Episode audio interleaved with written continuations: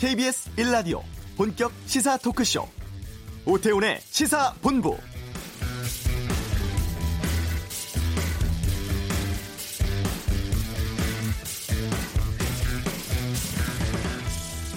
우리 당 일각에서 있어서는 안 되는 부적절한 발언들이 나왔습니다. 세월호 유가족과 국민의 마음에 상처를 준 것은 물론이고 표현 자체도 국민 감정과 맞지 않는 것들이었습니다. 당 대표로서 국민 여러분께 사주의 말씀을 드립니다. 황교안 대표 오늘 오전 최고위 중진 의원 연석 회의에서 사과했습니다. 그동안 자유한국당은 소속 의원들의 이른바 5.18 망언, 강원 산불 당시 가짜뉴스 전파, 막말 등으로 거센 비판을 받아왔지만 징계 등의 조치는 하지 않았었죠. 하지만 이번엔 비난 여론 거세지자 발빠른 사과와 함께 윤리 회부 등으로 논란 확산을 차단하려는 모양새입니다.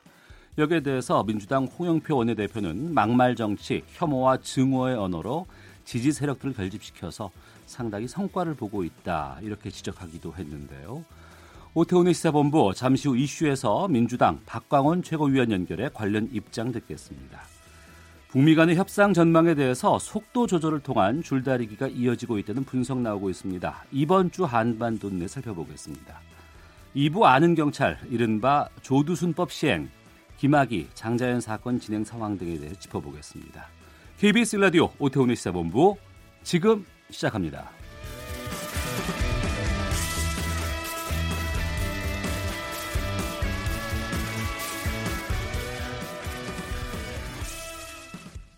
네, 이 시각 가장 핫하고 중요한 뉴스를 정리해 드립니다. 방금 뉴스 KBS 포도국 박찬영 기자와 함께합니다.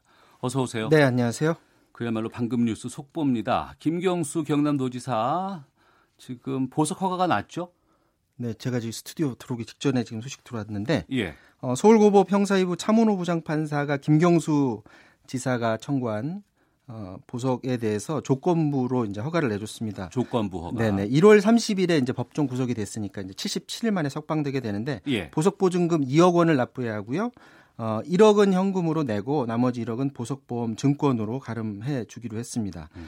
어, 이 조건이 뭐냐면 본인의 이제 주거지에서 계속 어, 살아야 되고 어, 소환 받을 때는 날짜고 장소 반드시 출석해야 되고 드루킹 사건과 관련된 피고인들 그리고 관련된 사람들과 뭐 전화 통화를 한다던가 만나서는 안 된다. 또 협박을 해서도 안 된다. 네. 뭐 도망이나 증거 인멸 행위 금지된다. 뭐 이런 등등이 있는데 뭐 이를 어길 것 같지는 않고요. 경남 도정이 그나마 앞으로 좀 수월해지긴 하겠는데 이제 앞으로 어, 저 감옥 밖에서 음. 이제 예, 드루킹 사건을 어떻게 대처해 나갈지도 이제 지켜봐야 될 것 같습니다. 네, 이게 2심 결과가 아니고 보석에 대한 허가기 때문에 네. 2심은 진행된다는 상황 알려드리겠습니다.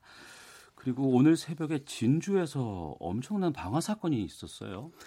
네, 아침에 일어나니까 그 막그 속보들이 계속 들어오던데 오늘 새벽 4시 반쯤에 경남 진주의 한 아파트에서 40대 남성이 예. 자기 집에 불을 지르고 그 다음에 이제 내려오는 주민들을 향해서 이제 흉기를 휘둘러서 다섯 명이 숨지고 13명이 다친 아주 큰 어, 사건이 있었습니다. 이제 자기가 자기 집에 불 지른 다음에 2층에 서 있다가 연기에 놀라서 이제 내려오는 주민들을 상대로 마구잡이로 어, 흉기를 휘둘렀고요. 70대 남성 1명, 60대 여성 2명, 30대 여성 1명, 12살짜리 여자 어린이도 숨졌고요. 어. 어, 부상자 13명 가운데 5명 역시 흉기에 찔려서 부상을 입었습니다. 아래쪽으로 내려오지 않고 위쪽으로 올라간 사람들은 화를 면했다고 합니다. 그러니까 이 범인이 용의자가 불을 지르고 나서 이 흉기를 휘두른 거 아니겠어요? 네네. 왜 이런 난동을 벌인 건지. 네. 아, 뭐 이제 그 이유에 대해서는 아직 조사 단계라 섣불리 예단할 수는 없는데 네. 경찰은 이, 이 피의자와 관련해서 층간 소음 문제로 그동안 뭐 주민들과 좀 다툼이 있었다라는 진술을 지금 확보를 했고요. 어. 또 임금 체불 문제 때문에 좀 힘들어했다라는 그런 진술도 있다고 합니다. 네. 아, 그런데 피의자가 지금 경찰로 이송된 다음에 왜 그랬는지에 대해서는 지금 진술을 거부하고 있고요. 어. 피의자가 현재 기초생활수급자로 지금 무직 상태라고 하는데 지금 한 가지 중요한 팩트가 들어온 게 피의자가 과거에 조현병을 앓은 적이 있다. 음. 이제 본인이 얘기한 건 아니고 네. 주변인들이 지금 이렇게 진술을 해서 사실 여부를 확인하고 있다고 합니다. 그런데 조현병이라고 해서 무조건 이렇게 뭐 흉기난동하고 그러는 건 또 아니거든요. 그 예, 예. 정도에 따라서 다른 거기 때문에 이건 뭐 조현병이라고 해서 무조건 예단할 필요는 없을 것 같고 이제 사실 여부를 이제 들어봐야 될 것 같고요. 저희 보도국 의학 전문 기자가 오전에 한 말로는 조현병인지 아닌지 여부랑 상관없이 어쨌거나 이제 다수를 상대로 이제 무차별적인 묻지마 폭행을 가한 건데 이건 분노 조절 장애다. 자신의 분노를 통제하지 못하는 것인데 이런 분노 조절 장애는 평상시에 이제 큰 문제가 드러나지 않다가도 갑자기 어떤 요인이 발생하면 이렇게 분노가 폭발한다고 하고요. 예. 또 분노가 폭발한 다음에도 다시 또 잠잠해져서 언제 그런 일이 있었냐는 듯이 또 행동을 한다고도 하거든요. 어. 그러니까 요거는 어 어떤 이유로 했는지는 좀 살펴봐야 되겠지만 예. 자기의 분노를 참지 못한 것이 하나의 지금 원인으로 작용했을 것이다라는 게 지금 의학, 의학 전문 기자 얘기입니다. 예. 이게 어 글쎄 이게 파장이 워낙 클 수도 있는 상황이고 평소에는 이런 일을 예측할 수 없는 상황인데도 불구하고 갑자기 발생했을 경우에 피해가 좀 커지는 내용들이라서 신중하게 좀 접근을 해봐야 될 것 같습니다. 이부 아는 경찰에서 이 문제 좀 다뤄보도록 하겠고요. 또 김학의 성폭력 의혹 사건 관련해서 윤중천 씨가 체포됐는데 혐의가 뭡니까? 어, 개인적인 사기 혐의로 어, 체포가 됐습니다. 그러니까 예. 이번 그 김학의 전 차관과의 관계랑 상관없이 어. 개인 사기 혐의로 우선 체포가 됐는데 윤 씨는 아시다시피 2006년에서 8년에 김학의 전 법무부 차관과 같이 성폭력한 혐의 그리고 사건 청탁과 함께 금품 건넨 혐의를 받고는 있는데 이번에 그 체포된 거는 한 건설업체 관련해서 이제 사기 혐의로 체포됐는데 지난해 5월에 그 한 반년 동안 한 어, 건설업체에서 대표를 했었다고 해요. 근데 네. 이 회사를 설립하는 과정에서 자기가 마치 재산이 수백억 원이 있는 것처럼 말하면서 자기가 뭐 정계도 그렇고 경제계도 그렇고 인맥이 굉장히 좋다, 돈도 음. 많다 하면서 본인이 회사를 맡았는데 이에 회사 돈을 빼돌려서 자기 개인적으로 다른 곳에 이제 썼다 그런 네. 혐의로 어, 체포가 됐습니다. 아, 검찰이 최근에 그 주변 인물 조사하고 또 과거에 관련됐던 건설업체 관계자 조사하는 과정에서 이런 개인 비리 혐의를 포착을 했고요. 어, 먼저 개인 비리 혐의로 체포를 한 다음에 이제 추가적인 어, 그 김학의 전 차관과의 관계를 이제 조사하겠다 이런 의중인 것 같습니다. 왜냐하면 윤중천 씨가 최근 계속 말을 바꾸고 지금 있다고 합니다. 이전에도 한번 전해드렸었는데 과거소 조, 조사단에서 김학의 전 차관에게 돈을 줬다라고 윤중천 씨가 말을 했다라고 보도를 해드린 적이 있었는데 네. 이후에 이제 이걸 기록으로 남기려고 하니까 말을 바꿔서 어, 난 그런 말 한 적 없다 이렇게 또 말을 바꿨다고 해요. 그래서 이제 먼저 신병을 확보해서 김 전 차관에게 뇌물 주고 성폭력했다는 혐의와 관련을 해서 조사를 하겠다는 것이 바로 검찰의 의중입니다. 알겠습니다. 그리고 국내 첫 영리병원으로 추진돼서 관심을 많이 받았었죠. 녹지국제병원 허가 취소됐다면서요. 네, 원희룡 제주지사가 오늘 오전에 기자회견했고요. 조건부로 개설 허가를 내줬는데 이거를 이제 취소하기로 했다라고 밝혔습니다. 어.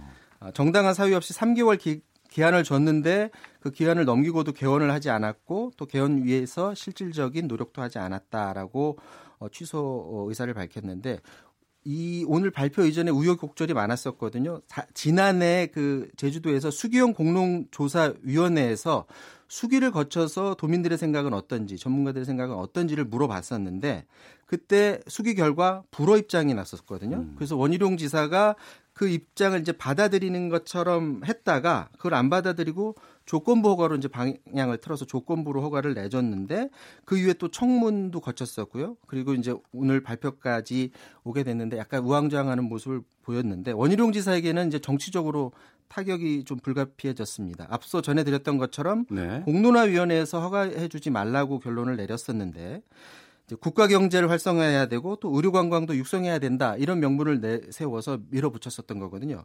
근데 그 과정에서 제주도민도 그렇고 시민단체들도 반발이 컸습니다. 사실 어, 녹지병원 사업은 2005년 박근혜 정 2015년이죠. 박근혜 정권 당시 정부가 병원 사업이 전무한 부동산 회사인 녹지그룹을 끌어들일 때부터 좀 말이 많았었는데 음. 녹지그룹 자체도 이 병원 쪽과 관계가 없고 부동산만 관계가 있었던 회사인데 이 녹지그룹도 지금 할 말이 많다라고 해요. 본인은 자기들은 원래 병원에 투자할 의사가 없었는데 일단 이쪽에 투자를 한 다음에 이제 병원을 한번 해봐라라고 해서 2차 토지 매매 과정에서 자기들이 어쩔 수 없이 병원을 개설하는 걸 떠맡았었는데 이제 와서 어, 내국인은 허가하지 않겠다라고 하면 우리는 이걸 받아들일 수 없다라고 해서 지금 서로 이제 등을 지게 된 건데 이제 앞으로 남은 건 녹지그룹 과의 이제 소송전만 남은 것 같습니다. 알겠습니다. 박찬영 기자와 함께했습니다. 고맙습니다. 이어서 교통 상황 보겠습니다. 교통정보센터의 박소영 리포터입니다. 간선도로 전체적으로 차량 흐름이 좋은데요. 강변북로 구리 쪽 영동대교 부근에서 사고가 발생했습니다. 5차로에서 처리 작업을 하고 있어서 서행하고요. 올림픽대로 공항 쪽으로 행주대교 부근에서는 작업을 하고 있어서 주의해서 지나셔야겠습니다. 고속도로에서도 작업 때문에 밀리는 곳들이 있습니다. 영동고속도로 강릉 쪽 이천 부근에서 3, 4차로를 막고 작업을 하고 있어서 호법 분기점부터 20분 정도 걸리고 있고요. 또 중부 내륙간 고속도로 창원 쪽으로 여주에서 감곡 사이로도 2차로에서 작업을 하고 있습니다. 4km 구간을 지나기가 어렵고 서울 내각순환고속도로 일산에서 판교 쪽 의정부 일대 2km 구간에서도 작업 때문에 밀립니다. KBS 교통정보센터였습니다.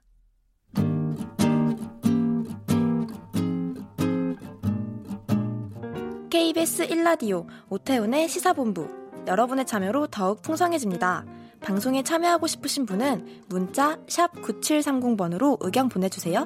애플리케이션 콩과 마이케이는 무료입니다. 많은 참여 부탁드려요. 네, 오태훈의 시사본부 오늘은 그 민주당 허위 조작 정보 대책 특별위원회 위원장 맡고 있는 민주당 박광원 최고위원 연결해서 가짜 뉴스 관련 또 총선 1년 앞둔 민주당 상황 들어보도록 하겠습니다. 안녕하십니까? 네, 안녕하세요. 반갑습니다. 예. 먼저 속보부터 좀 여쭙겠습니다. 김경수 네. 지사 보석 허가 났는데 네. 전망에는 뭐 다음 주 중에나 보석 여부 나올 것이다 이렇게 관측됐었는데 어느 정도 예측은 하셨습니까? 그런 얘기들이 좀 있었고요. 어, 사실 그 도민들이 지난번에 한 15만 명이 도정복귀를 이렇게 청원하는 네. 서명을 해서 재판부에 전달했죠. 네. 그래서 이제 또 현직 도지사로서 도정 공백이 우려되니까 어. 아, 도정을 하면서 재판을 받게 해달라 이게 도민들의 요구였고요. 네. 또 진술과 증거가 이제 모두 제시돼 있고 도주나 증거인멸의 우려가 없다. 그래서 아마 재판부 항소심 재판부가 어, 특별한 사유가 없다면 네. 어, 보석 아니 그러니까 이, 이 불구속 상태에서 재판을 받는 것이 음. 맞는 것 아니냐 그런 취지의 얘기를 한 적이 있어서 예. 다소는 좀 예측했다고 할까요? 기대를 했다고 할까요? 아, 어. 예, 그랬습니다. 예. 최근 언론 보도에 이런 내용이 나왔습니다. 드루킹 일당의 노트에 김 지사를 끌어들여야 형량을 줄일 수 있다. 이런 공모 정황이 포착되기도 했다고 하는데 이런 부분도 이번 보석 허가에 영향을 미쳤다고 보십니까? 저는 이제 그것이 사실 유무죄를 다투는 굉장히 핵심적인 증거라고 저는 봅니다. 예. 그러니까 사실은 뭐 우리가 삼심 결론이 나기 전까지는 무죄 추정의 원칙이라는 게 이제 있는데 음. 1심 재판에서 다소 좀 현재 그 지사를 구속한 건 무리하지 않았느냐 하는 그런 지적이 법조계에서도 좀 있었거든요. 예. 그래서 오늘 저는 어, 이 보석 결정이 뭐 합당한 결정이다 이렇게 얘기할 수 있을 것 같고요. 좀 네. 전에 말씀하신 드루킹의 그 진술 조작 또는 진술 짜맞춘 그런 그 정황은 어, 매우 저는 중대한 문제이기 때문에 아마 이것도 보석을 결정하는데 뭐 다소 영향을 줬다고 볼 수 있겠지만 그, 그 보석 결정과 유무죄는 좀 다소 다소 다룰 수 있기 때문에 네. 직접적으로 그것이 영향을 미쳤다기보다는 그것이 어쨌든 앞으로 재판관에서 유죄를 유죄냐 무죄냐를 가르는 데는 굉장히 중요한 음. 그런 증거라고 저는 생각합니다. 그 부분인데요. 2심 전망은 어떻게 예측하고 계세요? 지금 제가 그 2심 첫 재판 때 가서 그 변호인이 그 변론을 쭉 1시간 반 정도 하는 것을 들어봤는데요. 예.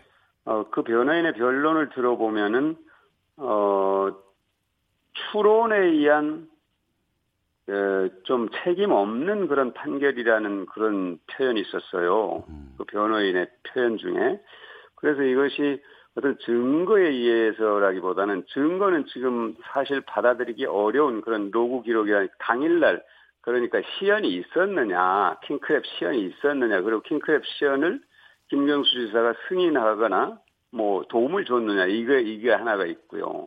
근데 그것을 입증할 아무런 어, 근거가 없, 증거가 없다는 것이 변호인의 이제 그 변론에서 쭉 제시된 이제 그 자료들을 통해서 확인이 가능했고요. 그런데 드루킹 일당의 진술에 의존해서 사실은 이 판결이 이루어졌고 진술을 바탕으로 상당 부분 많은 추론이 이, 들어갔다. 이게 그때 당시 변호인의 주장이었는데 저는 김경수 지사도 사실 이런 취지로 얘기를 했었거든요. 예. 처음에 그때 면회 갔을 때. 음. 자, 자신, 자신도 워낙에 재판 과정에서 드루킹 일당의 진술 자체가 신빙성이 없고 조작 된 짜맞춘 것이기 때문에 네. 재판부가 이런 결정을 하리라고 상상도 못했다 이게 1심 판결 뒤에 한 얘기란 말이죠. 어. 그런 것으로 보면 저는 2심 재판부가 어 증거와 또 법에 따라서 정확하게 판단하시면 네네. 사실은 저는 무죄가 되지 않을까 하는 그런 생각을 갖고 있습니다. 제가 법률 음. 전문가는 아닙니다만 주변에 이렇게 말씀들을 들어보면은 예. 나름 그런 네,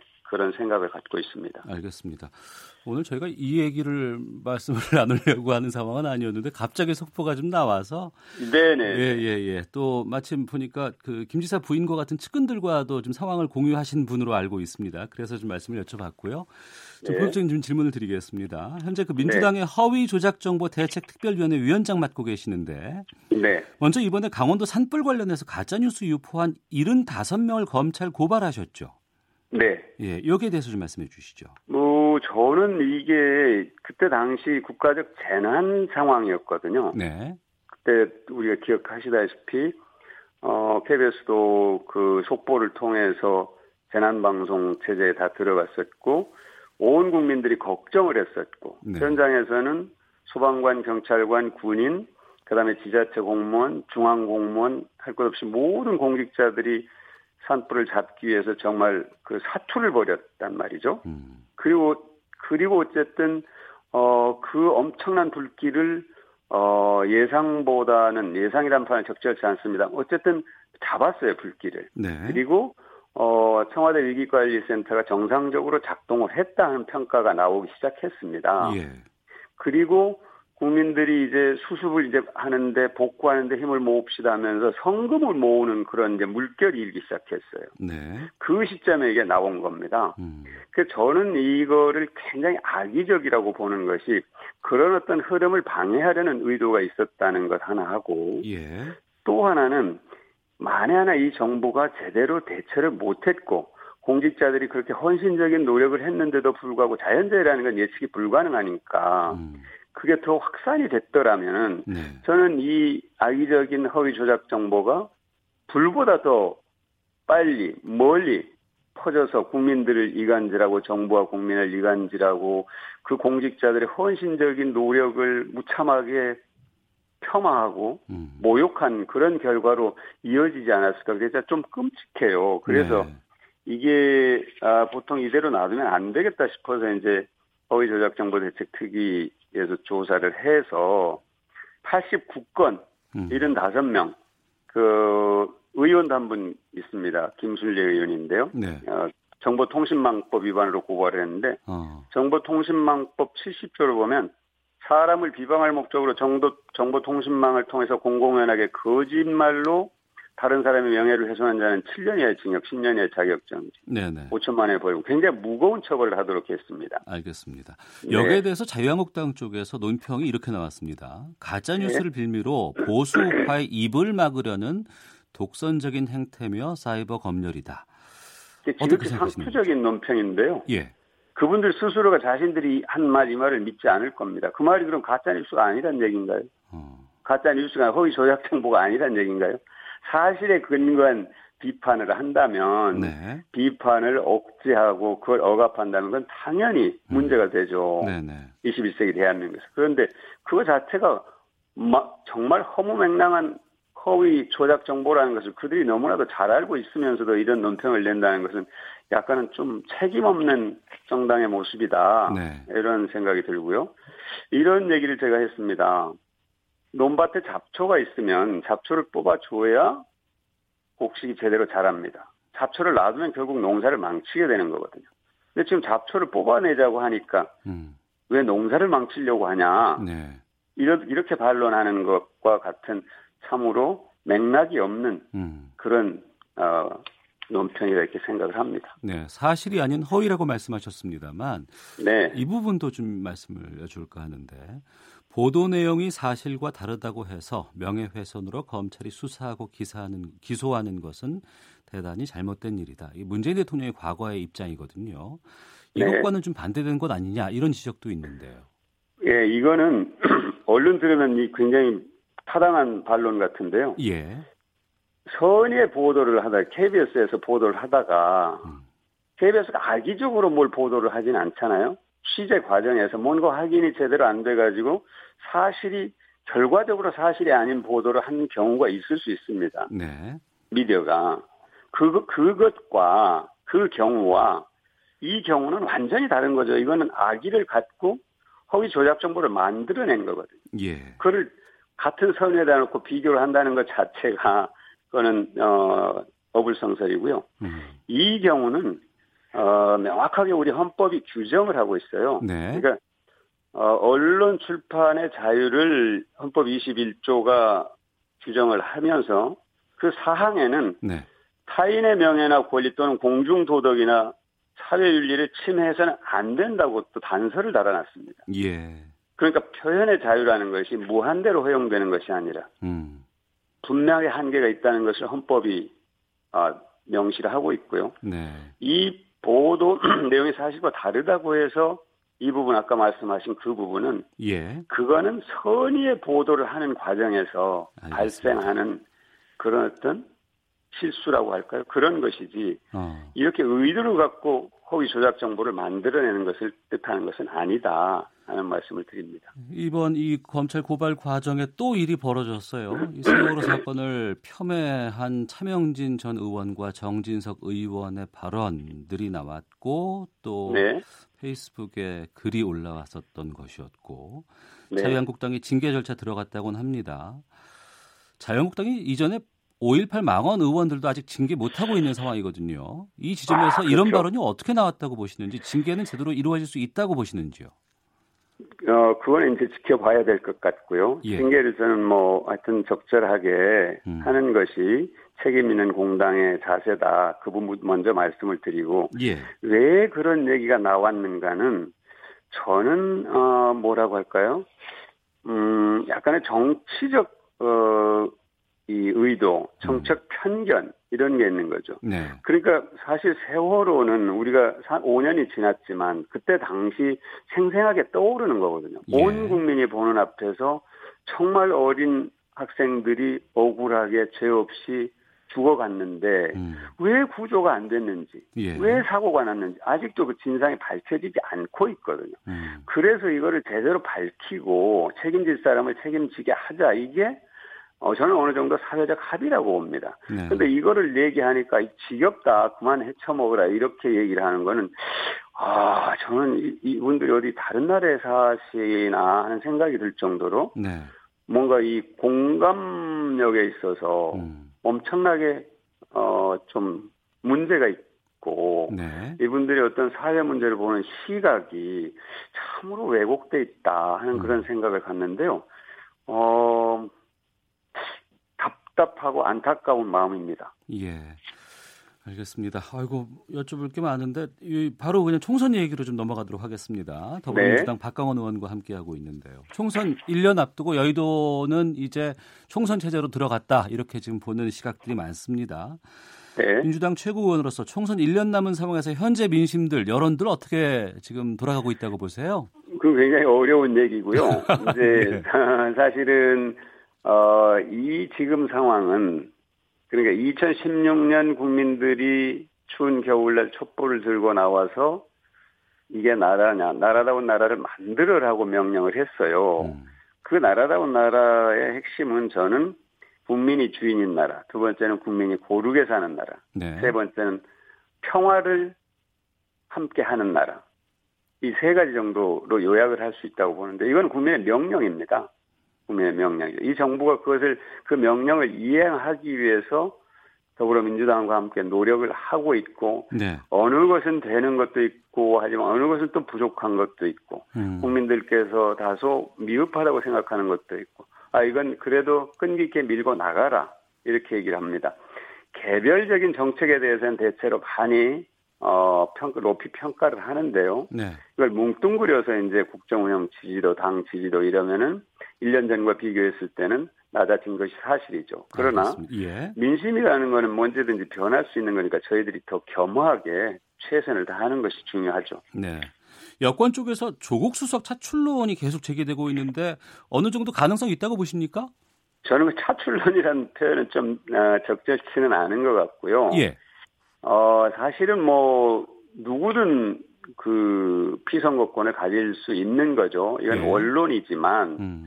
조국 이제 어 어쨌든 이 정부에서 어떤 이 사업개혁이라든지 상징적인 그런 일들을 해왔고 네. 또 부산에서 어느 정도 명망이 있고 하니까 지금 아까 총선의 의미를 어떻게 규정할 것인가 하는 건데요.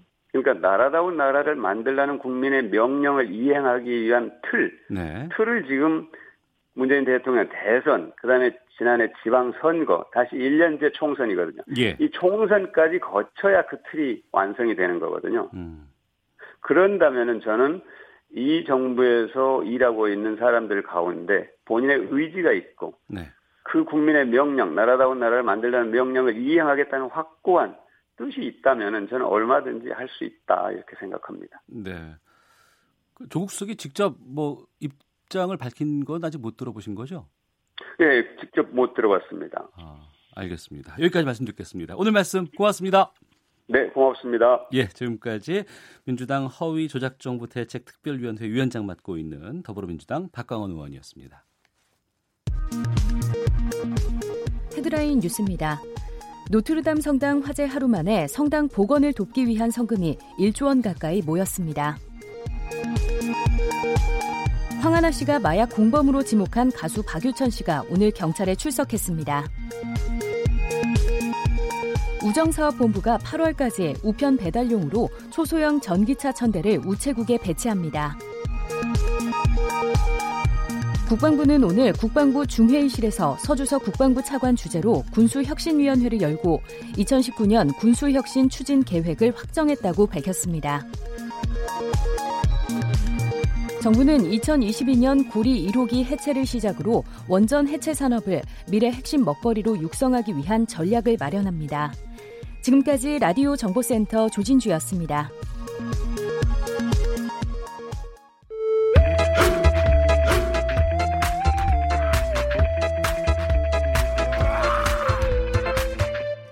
오태우래 시사 본부. 네, 한 주간의 한반도 정세 분석해보는 이번 주 한반도는 김형석 전 통일부 차관 연결하겠습니다. 안녕하십니까? 네, 안녕하십니까? 예. 먼저 김정은 위원장의 지난 금요일 시정연설에서 올해 말을 기한으로 한 번만 더 만나볼 의향이 있다. 이 발언은 어떻게 들으셨는지요?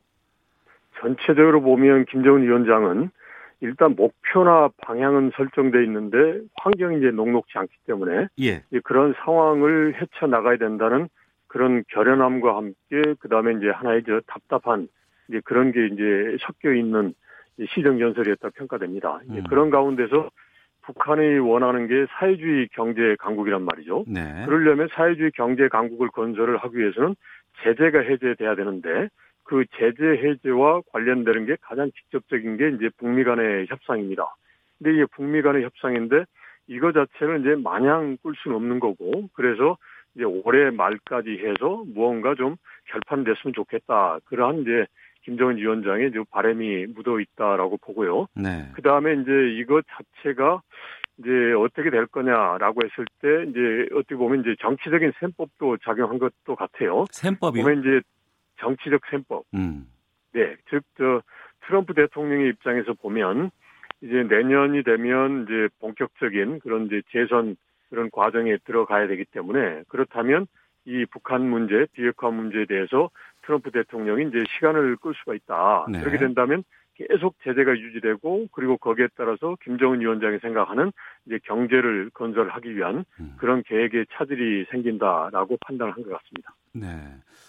그런 이유 때문인지 트럼프 대통령은 대화는 좋지만 서두를 필요는 없다. 이렇게 속도 네. 조절하고 있고 예. 폼페이오 장관은 연말까지 비핵화 끝내고 싶다고 말했는데 나는 더 빨리 이루어지는 걸 보고 싶다. 이렇게 말들을 했어요. 예. 북한의 메시지를 일부러 좀 난 못 들은 것 같다 이렇게 판단하는 그런 뉘앙스 같은데 어떻게 보시는지요? 어떻게 보면 이제 폼페이오 이제 장관은 이제 속도보다는 좀 내용이 중요하다. 그러니까 네. 빨리 북한이 비핵화해라라는 메시지고 이제 트럼프 대통령의 입장에서는 이제 폼페이오 장관은 달리 지금 현재 상황에서 북한이 서두르고 있지만 미국은 서두르지 않, 않는다라는 입장이란 말이죠. 네. 이제 그런데 여기서 제가 우려하는 것은 트럼프 대통령이 이제 북한의 비핵화 문제를 본인의 정치적 일정으로 이제 보거나 또는 여러 가지 사안의 보조적인 이제 사안으로 생각하면은 이제 일종의 지금처럼 이제 시간이 뭐 이게 빨리 할 필요가 없다 이런 생각을 가, 가질 수 있단 말이죠. 예. 그래서 제가 이제 우려되는 것은 트럼프 대통령이 북한 문제, 특히 당면한 핵 문제를 해결하고자 하는 그 의지가 과연 이제 얼마나 있느냐 이런 부분이 좀 걱정이 되긴 됩니다. 그래서 어떻게 보면 이제 폼페이오 장관처럼 비록 북한하고 입장 차이가 많아서 서로 뭐 갈등하는 사안이 있더라도 네. 빨리 해결했으면 좋겠다 이런 입장을 갖는 게 더 적절하죠. 그래서 어. 우리 정부도 트럼프 대통령의 그런 어떻게 말하면 지금 현재 상황에서 적정 적당하게 유지하면서 그냥 뭐 시간을 끌겠다 이런 것보다는 네. 오히려 폼페오 장관처럼 갈등이 있더라도 빨리 풀자 이런 쪽으로 적극적인 자세를 가질 수 있도록 어, 협, 협력을 요청할 필요가 있다 싶습니다. 네. 저 우리 정부의 입장이 중요할 것 같은데 지난 네. 월요일에 수석보좌관 회의에서 대북 특사 얘기가 나올 것이다 이렇게 전망하는 언론들이 많았었습니다. 네, 네. 그런데 그 대북 특사와 관련된 얘기가 없었고 이것을 네. 가지고 북한이 특사를 거부한 것 아니냐 이런 비, 네. 비, 비관적인 관측도 나오고 있는 상황인데 네. 특사가 왜 얘기가 나오지 않는 것인지 뭐 여기에 대해서 좀 답변을 해주신다면. 뭐 구- 지금 보면 이제 해석을 남북 정상회담을 이제 제안을 했다라고 이제 해석을 합니다만은 네. 전체적인 그 흐름은 남과 북의 당국자들이 좀 이야기를 하자라는 취지거든요. 그러면 네. 남과 북의 당국자가 서로 대화하는 것은 여러 가지 방법이 있습니다. 특사라는 방법도 있고 또 이제 비공개 물밑 이제 대화라는 방법도 있고 또 그다음 공개적인 정상회담이라는 방법도 있으니까 그 모든 걸 다 포괄해서 이제 이야기하고 있다라고 해석하는 게 좋을 것 같고요. 예. 이제 지금 현재로서 중요한 것은 결국은 이제 북한이 어떤 입장을 갖고 어느 정도 좀 어, 지금 미국의 입장도 완강하지 않습니까? 그러니까 즉 예, 북한이 생각하는 대로 상황이 이제 풀리기는 어려운 거니까 그렇다면 북한의 새로운 이제 카드 즉 입장 변화를 해야 되는 거란 말이죠. 네. 그렇게 하려면 이제 북한에게도 조금의 좀 예, 상황을 보고 그리고 또 나름대로 이제 전략을 다 가담을 수 있는 그런 시간이 필요한 거죠. 그래서 지금 미리 예단해서 특사가 안 된다, 특사를 거부했다라고 하는 것보다는 네. 이제 지금의 우리의 입장을 보다 제시를 했지 않습니까? 우리가 음. 적극적으로 이제 해결을 하고 새로운 길을 만들어 가자라는 거니까 그러한데 이제 북한이 조금 더 고민해서 나올 수 있도록 조금의 여유를 주면서 그렇다고 해서 이제 대화를 하지 말라는 건 아니죠. 계속적으로 이제 어 여러 가지 소통을 하면서 북한이 조금 더 담대하게 적극적으로 나올 수 있도록 이제 유도하는 게 필요하다 싶습니다. 네.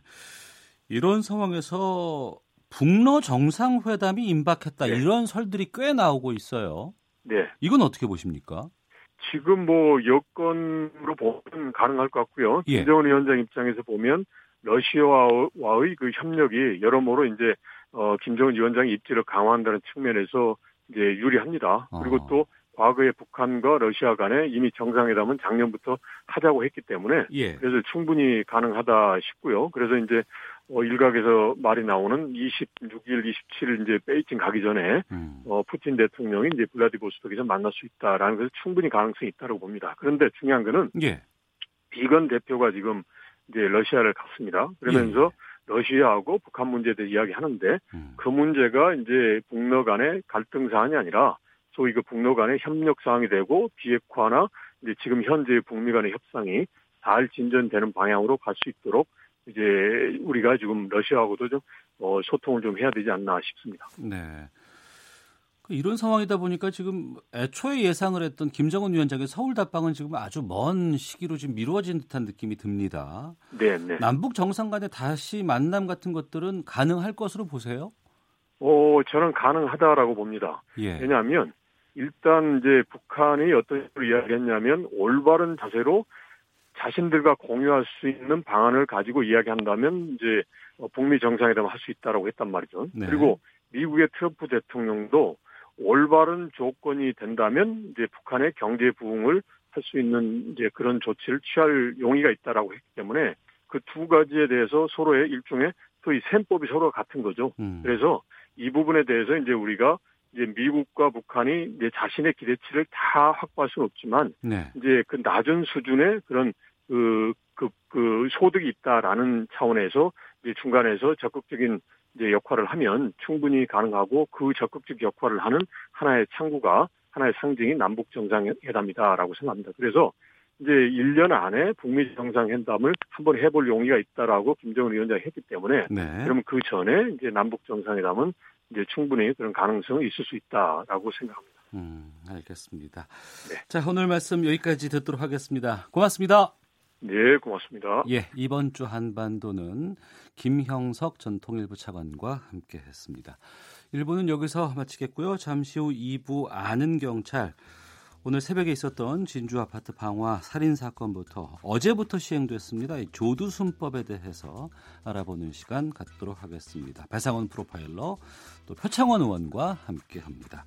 이어지는 김송환의 뉴스 소다 프랑스 노틀담 대성당 화재로 짚어보는 우리나라의 문화재 관리 실태도 살펴보겠습니다. 뉴스 들으시고 잠시 후 2부에서 이어집니다.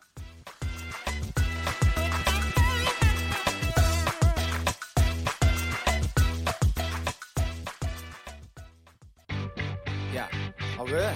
점심시간에 뭐하냐? 자야지. 야, 그러지 말고 이거 한번 들어봐. 아, 뭔데?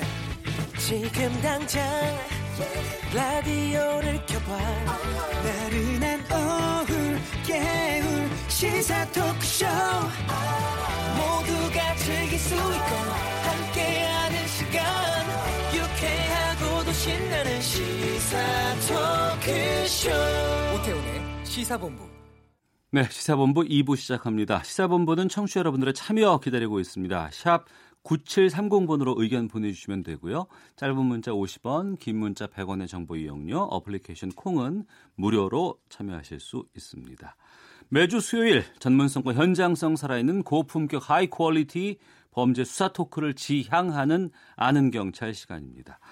먼저 오늘 특별한 분과 함께하겠습니다. 경찰 출신 국회의원 전 프로파일러 더불어민주당의 표창원 의원 나오셨습니다. 어서 오십시오. 네, 안녕하세요. 예, 저희가 이슈에서 전화 연결을 드렸다가 아는 경찰에도 함께 해주시면 좋겠다라고 말씀 요청을 드렸는데 네. 직접 나오셔서 고맙습니다. 아유 불러주셔서 감사합니다. 네, 예. 고향에 온 것 같습니다. 맞은편에는 아, 전 서울경찰청 범죄심리분석관이신 배상원 프로파일러 자리하셨습니다. 어서 오세요. 네, 안녕하세요. 예. EFM 박명수의 라디오 나가셔가지고 표창원 의원 부럽다 뭐 이런 얘기 하셔가지고 제가 롤 모델이다. 저의 롤 모델이다. 존경한다. 뭐 이렇게. 두 분이서 평소에는 좀 안면이 있으셨어요? 처음 뵌 거는 아마 법의감신연구회에서 예, 그렇죠. 오래됐죠. 예, 아주 어, 오래된 네. 교수님으로 계실 때. 예. 아 그러셨군요. 예. 자 오늘 환상의 호흡 기대하도록 하겠습니다. 네. 이 환상의 호흡을 말씀드리려고 하는데 속보가 또 오늘 새벽에 터졌습니다. 경남 진주의 한 아파트에서 40대 남성이 불을 지르고 대피하는 주민들을 상대로 흉기를 휘둘러서 5명이 숨지고 13명이 다치는 그런 사고가 발생을 했는데 임금 체불에 대한 불만이다 이런 기사도 나오고 있고 뭐 층간 소음 때문이다 이런 기사도 나오고 있습니다. 지금 글쎄요, 뭐 우리가 예단하기는 좀 힘들겠습니다만 두 분께서는 어떻게 좀 보고 계시는지 궁금하네요. 회장원 의원께서 먼저. 네, 우선 저희가 이제 이런 사건이 발생하면 바로 직접적 원인 찾기에 너무 그 골몰하고 몰두하는데요. 예. 실제로는 어, 그 직접적인 촉발 요인이 된 사건은 크게 의미가 없는 경우가 많습니다. 음. 어, 왜냐하면 사실 뭐 우리 배상원 프로파일러도 잘 아시지만 저희가 이런 그 동기와 이유를 알기 어려운 범행에 깔려 있는 것을 네. 어, 되게 이제 세 가지로 보거든요. 그 만약 이게 화약 같은 걸로 봐요. 폭발물 같이. 어, 이분이 가지고 있는 범죄자가 가지고 있는 그 개인적인 어, 성향, 공격성과 분노의 문제 그것을 늘 가지고 있는 거죠. 화약처럼. 여기에 이제 사회적 스트레스라고 하는 이 사람이 처해 있는 여러 가지 어뭐 채무에 시달린다든지 또는 뭐 이성으로부터 거절당했다라든지 가족 관계가 안 좋다라든지 어. 또는 뭐 그 세금 체납 등의 뭐 스트레스가 쌓인다든지 이런 것이 있다가 어 그것이 뇌관처럼 작용하거든요. 음. 이 화약에 뇌관이 장착되어 있는데 불이 당겨지면 터지는 거잖아요. 예, 예. 이 당겨지는 불을 촉발 요인이라 하는데 그것이 이제 직접적으로 작용될 때는 어떤 때는 그냥 지나가는 사람의 어, 기분 나쁜 눈초리 이것도 원인이 될 수도 있고요. 어. 이번 사건에서도 과연 그것이 뭐 임금 체불이냐 층간 소음이냐 이건 사실 커다란 의미는 없고요. 이미 예. 이런 일을 저지르기에 어, 필요할 만큼의 그 어, 심리 성격적 이상이 있고 그리고 이 사람이 처해 있었던 사회적 스트레스가 있다. 이, 이것을 이제 찾아봐야 되겠죠. 어. 예, 핵심적으로 그게 중심이 돼야 되는 거지. 어, 지금 즉각적으로 나타나는 어떤 그이뭐 불, 음. 이 어떤 터지는 요거 여기에 주목하게 되면 네. 묻지마 살인, 음. 뭐 아니면 무동기 살인 이런 표현은 근거 없는 공포심을 국민들한테 줄 수가 있는 겁니다. 네. 그거보다는 예. 차분하고 과학적으로 풀어내 갖고 그 원인에 대한 설명이 진행돼야지. 어. 그래서 초기에 네이밍, 초기에 이름 붙이는 게 굉장히 중요합니다. 그래서 앞서 말씀드린 것처럼 이 사람이 무슨 어떤 단 한 번 어디 뭐 진찰을 받았다든가 정신적 이런 것들에 대한 의미를 부여를 너무 부여하게 되면은 음. 네. 사건의 본질로부터 벗어날 수 있습니다. 아. 예를 들면 임금체불이나 층간소음이라고 해버리면 그 네. 층간소음과 관련된 이웃분이 죄책감을 느끼게 되잖아요. 전혀 그렇지 않습니다. 어. 또는 임금체불과 관련된 건 그건 별도로 논의를 해야 되는 것이지 예. 임금체불을 했다는 것이 살인의 동기가 된다? 이거 절대로 우리가 용납할 수 없는 부분이라서 음. 그러니까 너무 단편적으로 접근하는 것은 좀 위험하다 네. 는 거죠. 명심하겠습니다. 예. 근데 이번 사건 피해자들을 보니까 주로 여성이거나 노인, 어린이, 12살 어린이도 있었거든요. 지금 청취자 신상길님, 범인이 덩치 큰 남자는 찌르지 않고 보내줬다는 기사를 읽고 더 화가 났습니다. 왜 약한 사람 앞에서만 강한 척하는 범죄자가 계속 나오는 걸까요? 라는 의견도 주셨는데 이런 부분들은 어떻게 판단하실까요? 우선은 범죄자들, 특히 강력 범죄자들을 우리가 뭐 드라마나 영화에서 마치 힘세고 강한 자처럼 묘사한 경우가 많은데 네. 실제로는 그렇지 않은 경우가 많습니다. 음. 약하고 어, 열등감이 많기 때문에 오히려 이런 범행을 저지르거든요. 네. 그래서 그들이 범행을 할 때는 처음 먹었던 마음은 강자나 사회나 뭐 권력에 대한 어, 복수 이런 마음을 가지고 시작하기도 하지만 실제로는 그들에겐 다가서지도 못해요. 음. 무섭고 두려워서. 네. 그 우리나라의 연쇄살인범 중에 지춘길이라는 사람이 있었는데요. 네, 이 네. 사람이 사회보호법 1호 적용자예요. 절도를 상습적으로 하다가 사회보호법 1호? 예, 예, 과거에 그 어, 보호 어, 감호소에 어, 수감돼서 10년 동안 있었는데 정작 자기가 저지른 절도는 형량이 2년이에요. 예. 그런데 배보다 배꼽이 더 크게 10년간 그 형량을 마치고 나서 보호 처분, 보호 감호 처분을 받도록 됐거든요. 예. 너무 억울할 거 아니겠어요? 어. 그래서 이 사회보호법 만든 국회의원들 죽이겠다고 마음 먹어요. 어. 그런데 출소해서 나오고 나서는 서울까지 갈 차비도 없고 방법도 모르니까 인근에 계시던 독거 노인분들을 연쇄살인했어요. 아이고. 이런 식인 겁니다. 그래서 이 사람 역시 어, 이유와 원인이야 뭐 세상에 대한 불만 이런 것들이 가- 가득 차 있었겠지만 음. 실제로 범행을 할 때는 대단히 비겁하게도 네. 자기보다 약한 사람, 자기에게 항거하지 못할 사람, 어. 이 사람들을 향해서 범행을 하게 되는 참 너무 안타까운 어, 범행의 심리가 있습니다. 예, 7442님께서 자나깨나 사람 조심, 이웃 조심인데 이런 사람들 징후는 없나요? 그래야 조심을 하지요라고 의견 주셨는데 분명히 징후는 나타납니다. 징후가 있습니까? 예, 예. 예. 지금 이분도 이제 사실 뭐 들- 보도 나온 거 1월에도 비슷한 것이 있었다. 음. 그러니까 반드시 징후는 나타나는데 네. 그 징후를 처리하는 사회적 시스템이 부재한 겁니다. 징후만 갖고 격리하거나 처벌할 수가 네, 없잖아요. 격리와 처벌이 아니라 하더라도 예. 상담이라든가 어. 아니면 뭐 어떤 말 걸기라든가 예. 이런 시스템이 지역사회 보건센터라든가 정신보건센터에서 초기 단계에서 접근했다고 하면은 음. 최소한 이런 부분은 막지 않았을까라고 생각이 든다는 겁니다. 분명히 징후는 존재. 갑자기 폭발하는 경우는 거의 없습니다. 그러면 이번에도 이제 경찰 수사가 지금 진행 중일 텐데 이때도 뭐 심리적인 부분이라든가 이런 것들도 함께 수사가 좀 들어갈 수 있습니까? 예, 지금 저기 수사단에 예. 프로파일러 두 명이 지금 경남지방경찰에 투입되고 있고 어. 주요 동기를 찾고 관련된 부분을 찾아갖고 말씀드린 것처럼 필요한 부분을 하고 있습니다. 알겠습니다. 그러한 중요한 동기들이 수사 이후에 밝혀지게 되면 또 계속해서 말씀을 좀 나누도록 하겠습니다. 나중에라도요. 자, 본격적으로 아, 아는 경찰 시작하겠습니다. 재범 위험률이 높은 미성년자를 대상으로 한 성범죄자를 출소 이후에도 1대1로 집중적으로 관리하는 이른바 조두순법이 어제부터 시행됐다고 합니다.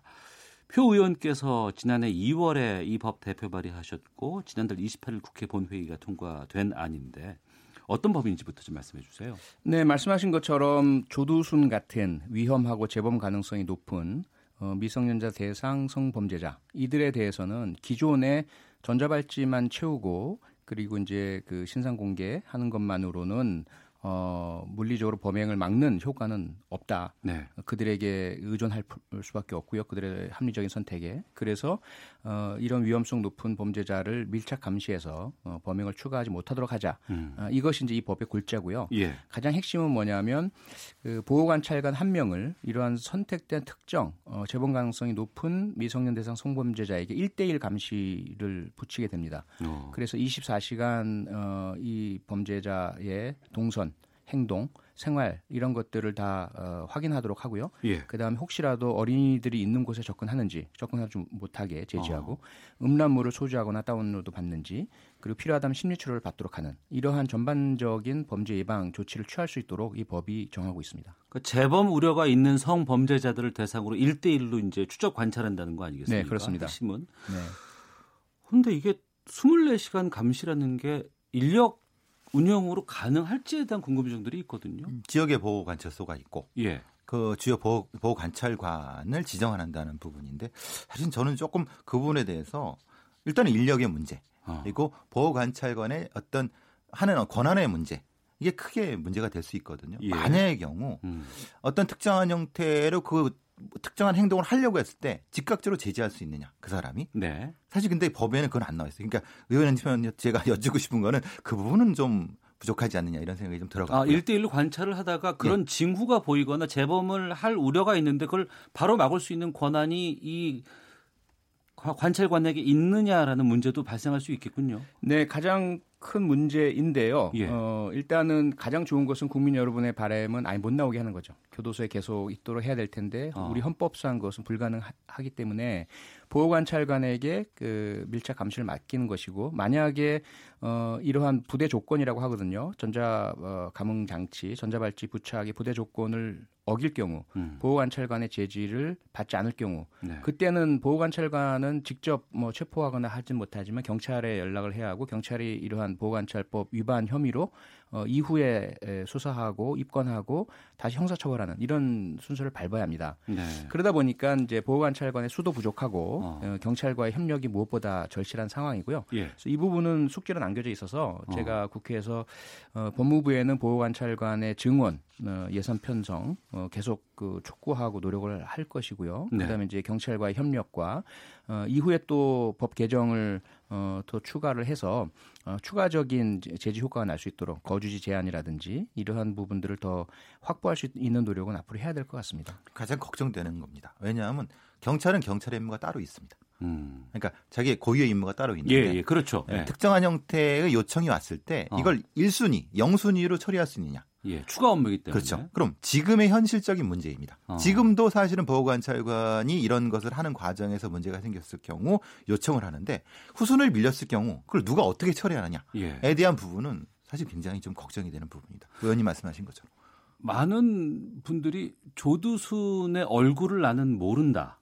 헌데 이 사람이 밖으로 나온다고 하더라. 근데 조두순은 또 피해자의 얼굴은 알 것 아니냐. 우리에게 조두순의 얼굴을 알려달라고 요청하는 분들이 많이 계세요. 근데 그 법적으로 지금 안 되고 있나요? 네, 신상 공개 명령이 같이 부과가 되어 있긴 한데요. 예. 어, 5년간 출소 이후 그 신상 공개는 어, 강력 범죄자들에게 우리가 보는 것처럼 언론에 공개되는 이런 방식이 아니고요. 예, 예. 어, 알림 2라고 해서 그 어플 혹은 인터넷에 접속해 들어가셔서 본인 인증을 하시고 그 다음에 그 거주지가 그쪽 인근임이 확인되면 음. 어, 이 사람이 어디에 살고 있는지를 알고 알 수 있게 되고요. 예. 또 하나는 우편 통지 기능입니다.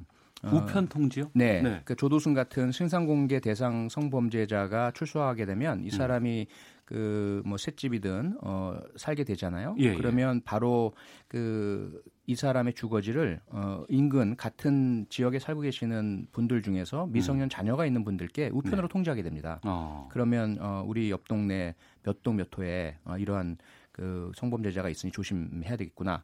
그때는 이 사람의 사진도 들어가요. 예. 문제는 이 사진을 그렇게 접근 권한이 있는 분이 그렇지 않은 분에게 공개하면 그건 또 범죄가 됩니다. 아? 처벌 대상이 돼요. 그래서 어. 지금 말씀하시는 것은 일반 국민들께서 언론 방송이나 인터넷 등에서 어, 이 조두순의 얼굴을 볼 수 없다.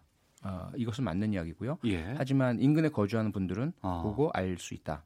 어, 이 부분은 좀 이해를 해주셨으면 감사하겠습니다. 예. 제일 어려운 부분입니다. 어. 이게 이제 흔히 아무리 범죄자도 범죄자의 인권이 있는데 네. 그것을 어, 개인정보보호법 때문에 그걸 돌려볼 수 경우는 사실 법의 문제가 되는 부분인 거. 음. 그러니까 그걸 어떻게 조화시킬 것이냐의 문제들인 거고요. 네. 아까 저기 의원님 말씀하신 분에 제가 좀, 좀 첨언하면은 실제로 경찰의 지구대에는 지역의 우범 관련된 우범자들 관리하는 부분 기능이 있거든요. 예. 근데 문제는 그거는 이제 경찰의 기능 중에서 순위가 떨어지는 기능입니다. 음. 근데 지금은 이제 보호관찰관이 하는 기능은 여기 있는 겁니다.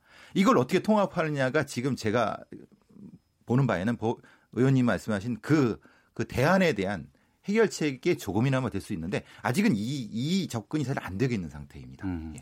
현실적으로 경찰 업무가 상당히 힘들고 빠듯하고 네. 인력도 좀 부족하고 충원도 지금 요구하고 있는 상황인데 거기에 이제 법이 바뀌고 나서 추가로 업무들이 더 부과가 된다 그러면 그 업무들을 순위 차원에서 좀 판단해야 할 때 그때 고민들이 좀 있을 수도 있겠군요. 네, 그리고 과거에는 우범자 관리라는 것이 경찰의 어떤 그 권한 중에 하나로 인식되었는데요. 예.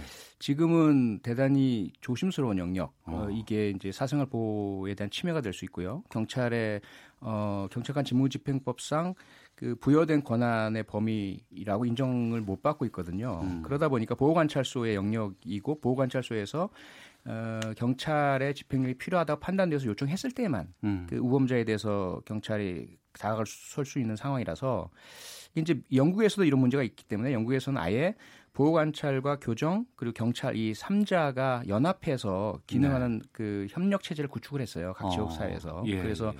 그각 그 경찰과 보호관찰소가 가지고 있는 어 역할과 권한, 기능이 어 서로 우리는 이게 못해, 뭐, 우리는 이걸 못해 이런 이제 말이 못 나오도록 음. 어, 협력 체제 구축을 했는데요. 우리도 아마 그러한 공동 대응 기구 뭐 이런 좀 구축 노력이 필요할 것으로 생각이 됩니다. 이게 이제 알겠습니다. 앞에서 말씀드린 것처럼 공동 대응. 근데 이게 자치경찰 넘어갈 때 권한의 조정. 어. 또 하나는 제가 좀 늘 말씀드린 것처럼 미국 미국식의 US 마샬 같은 형태의 아예 법무 보호관찰관들한테 그런 기능을 주는 방법까지도 포함해서 사실은 대안이 조금 더 나와야 됩니다. 예, 법안 통과시키는 것도 어렵지만 그 법안을 안정적으로 우리가 정착하고 반영할 수 있을 만큼의 고민들이 또 함께 병행이 돼야지 좋은 정책이 되지 않을까 싶은데요. 7030님, 조두순법 좋은 취지이지만 잘 작동할지 의문입니다. 별도의 인력 충원이 있어야 실효성 가질 것 같습니다. 8192님, 보호 관찰 대상자 한 명을 24시간 관찰하려면 두세 명의 관찰관이 있어야 할 텐데요. 이현미님, 어랏 표창원 의원님이시네요. 응원하고 있습니다. 파이팅입니다. 라고 의견 보내주셨습니다. 이 법의 핵심이 재범 위험성이 높은 집단을 선별해서 1대1로 집중 관리하는 건데 네. 재범률이 높을지 안 높을지를 어떻게 판단을 할 수 있어요? 어, 현재 법적으로는 두 가지 기준으로 봅니다. 예. 과거에 그가 행한 범죄, 그게 이제 형량을 내릴 때는 객관적인 부분만 보, 거든요 네. 어, 피해가 얼마나 큰가 또는 고의적이냐 이런 부분만 보는데 어, 이 재범 위험성 판단할 때는 다른 면을 봅니다. 음. 그 범죄가 얼마나 폭력적이냐, 습관적이냐. 그래서 이것이 이번 일회성으로 그치는 것이 아니라 또다시 재발할 우리가 높으냐를 하나를 보고요. 또 다른 하나는 정신의학적인 그 진단과 어, 검사를 통해서 네. 성도착이 있다든지 그래서 본인이 자신의 의지로 조절하지 못하는 어, 충동의 문제가 있다 고 한다면 이건 재범 위험성이 높다고 보는 거죠. 음. 형량과는 상관없고 그 부분은요. 네. 그래서 전혀 다른 이 두 가지 기준으로 어, 면밀하게 재범 가능성을 평가를 합니다. 그러니까 네. 이제 우리 잘 아시는 이수정 교수님이 재원 평가에서는 최고 권위자신데요. 그러니까 법무부에서는 그런 방식으로 제소하는 이 사람들을 그런 평가할 수 있는 지표를 만들어 갖고 좀더 음. 과학화시키려고 하고 있습니다. 예. 근데 조금 더 예산과 인력이 더 투입이 돼야지 음. 미국식의 뭐 MTC 같은 형태의 좀 집중적인 연구를 통해서 이것이 결과가 나와야 되는데 우리 아직까지 그 부분이 좀 부족한 부분이 있습니다. 예. 어. 표창원 더불어민주당 의원 배상원 프로파일러와 함께 아는 경찰 함께 하고 있습니다. 지금 일단 법무부는 조두순법을 통해서 재범이나 보복 범죄를 확실하게 찾아낼 수 있을 것이라고 전망을 하고 있습니다. 어떤 전문가는 실효성이 전혀 없는 전형적인 보여주기식 법안이다. 이렇게 혹평을 하고도 있다고 합니다. 배 교수께서 실효성에 대해서 어떤 것들을 더 좀 추가로 해야 되거나 아니면 좀 보완해야 될지 말씀해 주시죠. 예, 앞서 말씀드린 그 부분입니다. 어. 인력의 문제 음. 그리고 전문성의 문제, 음. 보호관찰관의 위치 권한의 문제들이 정확히 정립이 돼야 되는 건데 예. 만약에 최의 경우는 보호관찰관이 이, 뭐 이럴 경우는 좀 그렇지만 보- 몸을 사릴 경우 음. 그리고 만약에 뭐 보호관찰이 다 인, 인적으로 다칠 경우 네. 이런 부분에 대한 건 어떻게 할 것이냐 어. 사실 현- 굉장히 현실적인 문제거든요. 예. 지금도 나타나는 문제거든요. 어. 그런 것들에 대한 디테일한 부분에 대한 거 시행령으로 좀 완비돼야 되지 않을까 싶습니다. 조두순법의 법 통과에 물꼬를 터 주셨어요. 네. 앞으로 이제 좀 보완해서 개정안 같은 것들도 좀 있으면 좋지 않을까 싶은데 거기에 네. 대해서 좀 의견 같은 거나 아니면 계획 있으시면 좀 말씀해 주시죠. 네, 조도순법이 그 충분하다고 볼 수는 없죠. 예. 다만 현행 헌법과 법률 체계 내에서 그리고 국회의 어, 특히 법조인 중심의 법사위 체계 내에서는 어 달성 가능한 최대한을 달성해낸 겁니다. 네. 어, 그리고 특히 그 당시에 제가 두 가지 음. 그 유죄 판결을 받을 때 받은 보호관찰 기간, 음, 관 별도로 만약에 출소 전과 혹은 출소 이후에 재평가를 통해서 어, 더 긴 보호 관찰이 필요할 경우에는 보호 관찰을 할 수 있도록 하자는 그 규정이 삭제가 됐어요. 네. 어, 그리고 그 거주지를 제한할 수 있도록 하자는 것도 삭제가 됐습니다. 음. 그래서 이런 부분들은 앞으로 추가 개정을 통해서 어, 예를 들어 조두순 같은 경우에는 전자발찌 부착 7년이거든요. 예. 그런데 국민들께서 과연 또는 잠재적 피해자께서 7년 동안만 이 사람에게 보호 관찰 1대1로 하면은 그 다음부터는 범행을 하지 않을 않겠다고 확신을 하실까? 음. 그렇지 않거든요. 예. 현재로서는 기간 연장이 불가능한 상태인데 음. 추가 개정을 통해서 어, 형벌과는 다르기 때문에 이중 처벌이 아니기 때문에 앞으로 발생할 위험에 대한 방지기 때문에 어, 좀 설득을 더 해서 추가 개정을 할 수 있다면 네. 아마도 조두순의 범행을 끝까지 어, 음. 방지할 수 있으리라 생각됩니다. 예. 조두순이 내년 12월 13일 날 출소를 합니다. 많은 분들께서 좀 불안감을 느끼고 있는데 이 법 적용되면 여러 가지 좀 어, 여- 우려에 대해서 좀 해결될 수 있는 좀 어, 상황이 전개될 수 있지 않을까 좀 기대도 되고 또 계속 좀 저희가 살펴봐야 될 것 같고요. 어렵게 두 분과 함께 시간 좀 마련을 해서 이 부분은 꼭 좀 제가 여쭙고 싶어서 말씀 듣고 마치도록 하겠습니다. 지금 전직 경찰 출신의 의원이시고 또 현재 프로파일러시고 하니까 어, 경찰 관련된 수사에 대해서 좀 두 건 같은 것을 상당히 좀 주의 깊게 국민들이 보고 있습니다. 먼저 김학의 전 법무부 차관 문제고요. 오늘 윤중천 그 어, 씨가 구속이 됐습니다. 지금 체포가 됐죠. 됐죠. 네, 네. 그런 상황이고 또 장자연 사건과 관련해서 유일한 증언자인 윤지호 씨는 출판 기념회 마치고 캐나다로 이제 출국하겠다고 밝혔습니다. 이 두 사건 두 분께서 보시기에 어, 제대로 수사가 이루어질 수 있을지 그 끝은 어디까지 갈 수 있을지에 대해서 어떤 생각하고 계신지 궁금하거든요. 표창원 의원께서 먼저 말씀해 주시죠. 네, 아, 과연 제대로 그 실체적 진실이 끝까지 다 밝혀질 수 있을지, 네. 어, 저도 좀 그렇게 아주 희망적이지는 않고요. 어, 어려, 문제 의식과 또 우려를 많이 가지고 있습니다.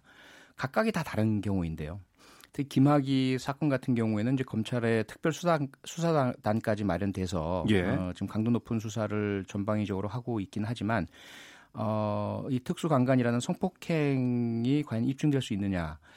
이 상당히 어려운 부분이고요. 물증은 없는 상태에서 영상에 나오는 것은 성폭행 장면은 아니기 때문에 그 이면에 있는 또는 추가적으로 행해진 것들이 실제로 피해자의 주장을 입증할 수 있느냐의 여지가 상당히 좀 어, 남아 있죠. 예. 그리고 횡령, 뇌물, 그리고 이 김학의 수사에 대한 외압, 음. 어, 수사를 제대로 하지 못하도록 작용한 권력의 힘 이 부분이 진술밖에 없는 형태라서 네. 추가적인 수사를 통해서 물증이 확보될 수 있느냐, 그 다음에 진술을 얼마나 더 어, 신빙성을 보강할 수 있느냐, 증명력을 갖추느냐, 관건은 꽤 많이 남아 있지만 그래도 음. 최선을 다해야 된다고 생각을 하고요. 예. 장재현 씨 사건 같은 경우는 어, 윤지호 씨의 이 용기 있는 그런 그 진술과 어, 노력들 이 부분들을 얼마나 사법 체계가 담아낼 수 있을까 어, 상당히 좀 걱정을 하면서도 그래도 여전히 그 어, 수사 의지가 과거와는 다르기 때문에 뭐 가능성이 있지 않는가 저희들도 할 수 있는 네. 국회가 할 수 있는 역할은 최대한 다하도록 하겠습니다. 예. 사실은 뭐 저는 뭐 조금 회의적인 부분이 있습니다. 사실은 이제 후자 같은 경우는 어, 결국은 특검으로 갈 수밖에 없지 않느냐. 음. 왜냐하면 검찰이 검찰 내부를 정리할 수 있느냐. 사실 저는 좀 부정적이고 예. 그럼 뭐 지금에서 지금에서의 최선의 증거를 확보하는 과정 음. 그리고 그 국민적인 여망에 부합할 때 국통을 하는 과정 이걸 겪지, 겪어야 되지 않을까 싶습니다. 예, 두 분께서 약간 좀 부정적인 의견도 표출해 주셨습니다만 그럼에도 불구하고 국민적인 관심사가 계속 이 사건으로 집중돼 있다 그러면 좀 희망이 있지 않을까요? 네, 아무래도 헌법도 국민의 뜻을 그 문장으로 구성해낸 것이고요. 법률도 그렇고 사법 체계나 수사도 마찬가지니까요. 국민의 여망과 뜻을 잘 수렴해낸다면 어, 이 어려움들 극복하고 남아 있는 증거들 다 더 찾아내고 진술들 제대로 확보해서 어, 적극적으로 수사 의지를 가지고 간다면 어, 충분히 입증하고 기소해낼 수 있다. 어, 그런 기대와 희망은 여전히 가지고 있습니다. 알겠습니다. 자, 오태훈의 시사본부 수요일 순서 아는 경찰 배상원 프로파일러 더불어민주당의 표창원 의원 두 분과 함께했습니다. 오늘 두 분 말씀 고맙습니다. 고맙습니다. 감사합니다. 헤드라인 뉴스입니다. 유엔 안보리가 개성 만월대 공동 발굴 장비의 대북 반출에 대한 제재 면제를 승인한 데 대해 정부는 환영의 뜻과 함께 사업의 조속한 재개를 희망한다고 밝혔습니다. 경기도 안산시가 시 단위로는 전국 최초로 예산 지원을 통해 지역 내 대학생들의 반값 등록금을 추진하기로 했습니다. 지난달 르노 삼성 파업 등의 영향으로 국내 자동차의 생산, 내수, 수출 실적이 일제히 감소했습니다. 최종구 금융위원장이 박삼구 전 회장이 동생을 통해 아시아나 항공을 다시 사들이는 것 아니냐는 의견을 일축했습니다. 지금까지 라디오 정보센터 조진주였습니다. 이어서 기상청의 윤지수 씨입니다. 네, 미세먼지와 날씨 정보입니다. 지금 전국 대부분 지역 미세먼지 상황은 보통 단계를 보이고 있고 비가 내렸던 남부 일부 지역은 좋은 단계도 보이고 있습니다. 오늘과 내일 전국 대부분 지역은 보통 단계, 전라남도와 제주도 지역은 보통 단계 이상을 보일 것으로 예상됩니다. 깨끗한 날씨가 이어지겠습니다. 가끔 구름이 많이 끼는 날씨 속에 오늘 제주도 지방은 빗방울이 조금 더 떨어질 것으로 보이고요. 남해안 지역도 낮은 빗방울 예상됩니다. 내일 오후에는 경기도 동부 지역과 강원 영서 지역에 비가 조금 내리겠고 그 밖에 중부 지방에서도 빗방울이 떨어지겠습니다. 내일은 우리나라 북쪽으로 기압골이 지나가기 때문입니다. 오늘과 내일 내륙 지역을 중심으로 기온이 평년 기온을 크게 웃돌아 5월처럼 따뜻한 날씨가 이어지겠고요. 오늘은 서울 낮 최고기는 23도, 내일은 흐리기 때문에 16도 정도로 기온 차가 있겠습니다. 지금 서울 기온은 21.2도, 습도는 29%입니다. 지금까지 미세먼지와 날씨 정보였습니다. 다음은 이 시각 교통 상황 알아보겠습니다. 박소영 씨입니다. 곳곳에 돌발 상황을 잘 살피셔야겠는데요. 영동고속도로 강릉 쪽으로 이천 부근에서 두 개 차로를 막고 작업을 하고 있습니다. 여파로 호법 분기점부터 20분 정도 걸리고 있고요. 경부고속도로 서울 쪽으로 신갈 분기점 부근에서 있었던 사고로 기흥부터 정체가 여전합니다.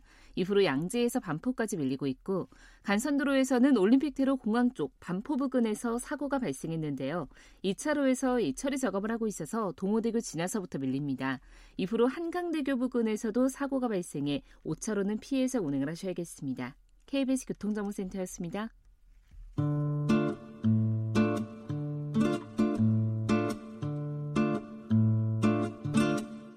오태훈의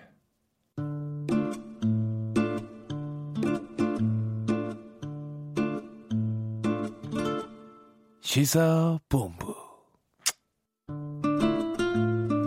네, 한 주간에 가장 눈에 띄는 정치권 소식을 속 시원한 평론과 함께 들어보는 시간 정가 이슈.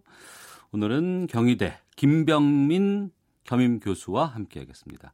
어서 오십시오. 네, 안녕하세요. 예, 시사본부에는 처음 오셨어요. 네, 맞습니다. 예, 날카롭고 깊이 있는 분석 부탁드리겠습니다. 네, 고맙습니다. 예.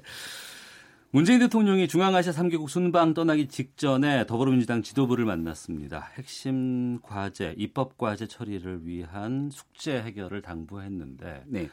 지금 4월 임시국회 기간입니다만 지금 산적한 현안들이 있어도 전혀 지금 처리를 못하고 있는 상황이거든요. 그 중에 가장 중요한 게 있습니다. 예. 그러니까 문재인 정부 내년 총선을 앞두고 반드시 국민들 앞에 보여줘야 되는 성과는 경제거든요. 네. 결국은 문재인 대통령이 나가기 전에 이 홍영표 원내대표 등에게 당부했던 건 최저임금 결정 구조 개편 네. 이 법안 반드시 좀 통과해야 된다. 음. 탄력 근로제 관련 법안들 이 두 가지를 특히나 당부하고 간 것으로 보이는데요. 예. 어, 우리가 이제 2년 동안 최저임금이 급격하게 오르지 않았습니까? 이로 인해서 자영업자들의 어려움이라든지 이런 부분 민생의 어려움을 아마 문재인 대통령도 그 누구보다 잘 알고 있을 겁니다. 네. 근데 지금 2년이 지난 상황에서 내년 총선을 앞두고 2020년 1월 1일에 시행하게 될 최저임금이 만약 지난 2년처럼 올랐던 것처럼 추가적으로 더 인상하게 되면 음. 이게 문재인 정부의 국정에 큰 발목을 잡을 수 있거든요. 예. 그래서 여기에 대한 결정 구조 개편을 통해서 이를 돌파하고자 하는 의지가 있는 건데 이것은 사실상 국회에서 결정을 해야 되거든요. 그렇죠. 그래서 여기에 대한 총력적인 논의를 좀 다 해줘라 이런 예. 당부를 하고 나간 것으로 보입니다. 근데 여야의 관계라든가 상황이 좀 괜찮을 때라 그러면 모르겠는데 지금 음. 꽉 막혀 있는 거잖아요. 그래서 이제 다녀오고 난 뒤에 여야정 협의체를 만들어서 이 예. 문제 좀 풀어가겠다라고 얘기를 하고 있는 모습인데요. 예. 근데 사실상 지금 이미선 헌법재판관 후보자에 대한 재송부 요청하고 어. 또 재송부 요청 기간 내에 처리되지 않으면 임명을 강행할 것으로 예상이 되는데 맞물려 있네요. 그렇죠. 이게 예. 이제 자유한국당만의 반대라면은 모를까 어. 바른미래당 등에 대한 야당들도 여기에 같이 이 어느 정도의 반대 기류에 힘을 합치고 있는 터라 음. 이게 과연 여야정 협의체를 통해서 막힌 국정 운영을 국회와의 협치로 뚫어갈 수 있을 것이냐 네. 여기에 대해서는 다들 여러 가지 생각들이 좀 다른 것 같습니다. 그러니까 이미선 후보자의 임명을 강행한다 그러면 이 문제가 잘 안 풀릴 수도 있지 않겠습니까? 어, 충분히 안 풀릴 가능성이 높고요. 예. 아, 우리가 잘 생각해 보면은 한동안 이 더불어민주당이 정부의 국정 운영 과정에서 한국당을 제외한 나머지 야당들과는 좋은 관계를 맺어왔던 것 같아요. 음. 특히 아, 이그 선거법 개정 문제에 대해서 패스트트랙을 태우는 문제에서는 바른미래당이 가세라기도 했는데요. 그랬죠. 근데 지금 이 문제에 있어서는 바른미래당까지 나서서 이미선 후보자에 대한 결사 반대를 이야기를 하고 있는 터고요. 음. 조금 전에 이야기했던 최저임금 문제는 김관영 원내대표가 교섭단체 대표 연설에서 내년도 최저임금은 동결해야 된다고 주장한 바가 있습니다. 예. 그러니까 이런 측면이 지금 정부랑 자꾸 엇박자 나고 있는 모습들을 가지고 있고요. 결국은 내년도 총선이 워낙이나 가까워 오고 있는 터라 합리적인 의사결정보다는 어쨌거나 국정 운영에 대한 기조와 이를 반대하게 되는 야당의 대결 구도로 더 흘러갈 가능성이 높기 때문에 음. 어, 대통령 순방 끝나고 돌아와서 여야정 협의체가 아, 정확하게 가동되기는 상당한 어려움이 있다고 생각이 됩니다. 예.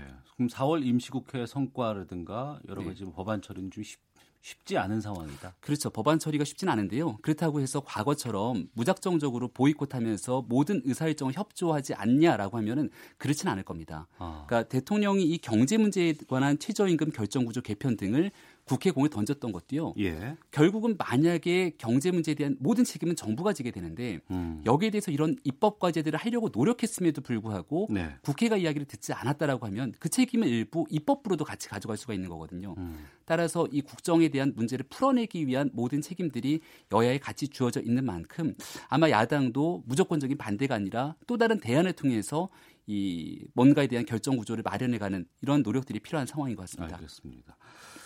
야당 쪽에서는 특히 보수 야당 쪽에서는 이제 인사 참사다 그러면서 조국 수석에게 여러 가지 지금 그 공세가 지금 네. 계속 이어지고 있는 상황입니다. 또 여당 쪽에서는 총선 인재로 조국 수석을 뭐 차출해야 된다. 뭐 이런 얘기까지 나오고 있는 네. 것이고 차출이란 말은 바람직하지 않다고 앞서서 박강원 의원께서는 말씀을 하셨는데 조국 수석의 역할은 어느 쪽으로 보세요? 아, 저는 조국 수석이 총선에 출마할 가능성이 매우 높다고 생각을 하고요. 예. 우리가 축구 경기 보게 되면은 공격이 최선의 방어다 뭐 이런 표현 쓰지 않습니까? 음. 내년도 총선은 누가 뭐래도 문재인 정부에 대한 중간 평가 성격으로 선거는 치러지게 될 겁니다. 네. 조국 수석이 출마하지 않으면 이 청와대 내에서의 민정수석으로서 역할을 다할 수 있는 가능성을 볼 수 있는데요. 그런 말 그대로 방어를 하게 되면서 두들겨 맞으면서 선거를 치르는 겁니다. 음. 근데 부산이라고 하는 지역에 전진 배치를 하게 되면서 선거에 문재인 정권의 지난번에 있었던 공을 이야기하고 네. 여기에 대한 재평가와 힘을 실어달라고 공세적인 전환을 펼치면서 선거를 치르면은 1대1 구도를 통해서 어떻게 기류가 흘러가게 될지는 민심의 판단에 맡길 수 있는 거거든요. 예. 그러니까 제가 청와대 관계자라면은 방어적인 수세적인 입장에서 선거를 치르기보다는 조국 수석이 가지고 있는 뭐 촛불 정권의 상징이라는 여러 가지 표현이 나왔던 것처럼 아예 상징적인 의미로 선거 전에 내보내고 음. 여기에 대한 평가를 국민에게 맡기는 게 네. 오히려 선거적인 면에서는 좋다고 생각할 수 있을 것 같은데 어. 근데 국민들이 최종적인 평가는 어떻게 할지는 그거는 앞으로 남은 기간 동안 정부의 국정 운영에 따라서 성과는 좀 달라질 거라고 봅니다. 알겠습니다. 주간 정치평론 정가 이슈 경희대 김병민 겸임 교수와 함께하고 있습니다. 어제가 세월호 참사 5주기였습니다. 세월호 침몰 원인도 아직 제대로 밝히지 못했고 왜 구조하지 못했는지에 대한 것도 밝혀내지 못하고 있는 상황입니다. 이런 상황에서 정치권에서는 아픔을 피하는 막말까지 등장해서 파문 커지고 있습니다. 먼저 진실 규명을 요구하는 부분부터 좀 짚어보겠습니다. 민주당 쪽에서는 그리고 유가족에서도 당시에 법무부 장관이었던 황교안 대표 수사를 지금 요구하고 있는 상황이거든요. 자유한국당은 참사를 전략적으로 악용하고 있다라고 맞서고 있습니다. 이황 대표의 책임론은 어떻게 보시는지? 그 여기에 대해서는 저는 좀 분명하게 선을 그을 필요가 있다는 생각이 듭니다. 네. 그러니까 유가족들의 아픔에 대해서 충분히 공감하고 사건의 진실을 규명하기 위해서 정부가 가진 이 자원들을 활용해서 네. 충분하게 수사에 활용할 수 있는 여러 가지 조치들은 취해야 되는 게 마땅합니다. 음. 그렇기 때문에 과거 박근혜 전 대통령의 7시간에 대해서도 많은 정치권의 논란이 있었음에도 불구하고 충분한 조사가 이루어졌다 이렇게 판단이 되고요. 예. 그 결과 박근혜 전 대통령은 어쨌거나 여러 가지 내용들 때문에 탄핵까지 이르게 된 상황입니다. 그리고 여기에 대해서 정권이 바뀌고 난 뒤에는 임종석 실장이 캐비넷에 있는 문건을 꺼내서 과거의 보고에 에, 잘못이 있었다는 점들이 지적하기도 했고요. 검찰의 수사 자료들을 넘기기도 했었죠. 예, 예. 김기춘 전 비서실장, 조윤선 전 수석 등 어, 박근혜 정부에서 몸을 담았던 인물들 같은 경우는 결국 검찰의 조사를 받았고 기소돼서 재판을 현재 받고 있는 상황입니다. 이런 일련의 과정들이 지난 2년 동안 꽤 많은 일들이 일어났고요. 음. 특히나 이 황교안 지금 자유한국당 대표가 과거 법 무부 장관이던 시절에 수사에 관한 외압을 했거나 문제가 있었다라면 지금 현재 법무부 산하의 검찰 과거사 위원회를 비롯해서 지나간 일들에 대해서 현 정부가 많은 것들을 다 끄집어내 갖고 잘못된 것이든 바로잡는 기회들이 있지 않았습니까? 예. 근데 황교안 대표가 사실 정치권의 회자가 되기 시작됐던 건 작년 말부터 올해 초이거든요. 예. 그리고 한국당의 당 대표가 되기 전까지는 음. 어대 어, 어대황이었나 어대황 그 아무튼 황교안 대표가 나오게 되면은 굉장히 그냥 우리 입장에서 이제 좋은 일이고 즐거운 일이지 음. 황나땡이었던 것 같아요. 황, 황교안이 나오면 thank you 예. 뭐 이런 표현을 써가면서 예. 황교안 대표의 정치적 가능성들이 굉장히 좀 폄훼하게 됐습니다. 음. 민주당 차원에서는 그런데 생각보다 황교안 체제가 자리를 굳건하게 잡고 보궐선거에서 승기를 잡기도 하고 예. 내년 총선으로 가는 길에서 민주당과 지지율 차이를 굉장히 좁히는 상황이기 때문에 음. 황교안 대표에 대한 이 책임들을 온전하게 어, 민주당이 주장하게 된다면 예. 이것 사실 정 치적 정쟁의 과정으로 음. 세월호 참사를 이용한다라고도 볼 수 있기 때문에 네. 여기에 대해서는 조금 조심스럽게 접근할 필요가 있다. 그리고 음.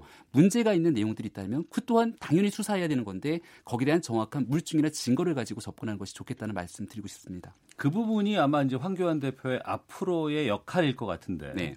바로 어제 있었던 차명진 전 의원이라든가 정진석 의원의 여러 가지 발언들 논란이 있지 않습니까? 음. 이것을 어, 뭐 징계 지금 윤리위 해부하겠다고 하는데 음. 이 부분을 어떻게 처리할 것이 어, 황교안 대표의 역할로 지금 승부가 되지 않을까 싶거든요.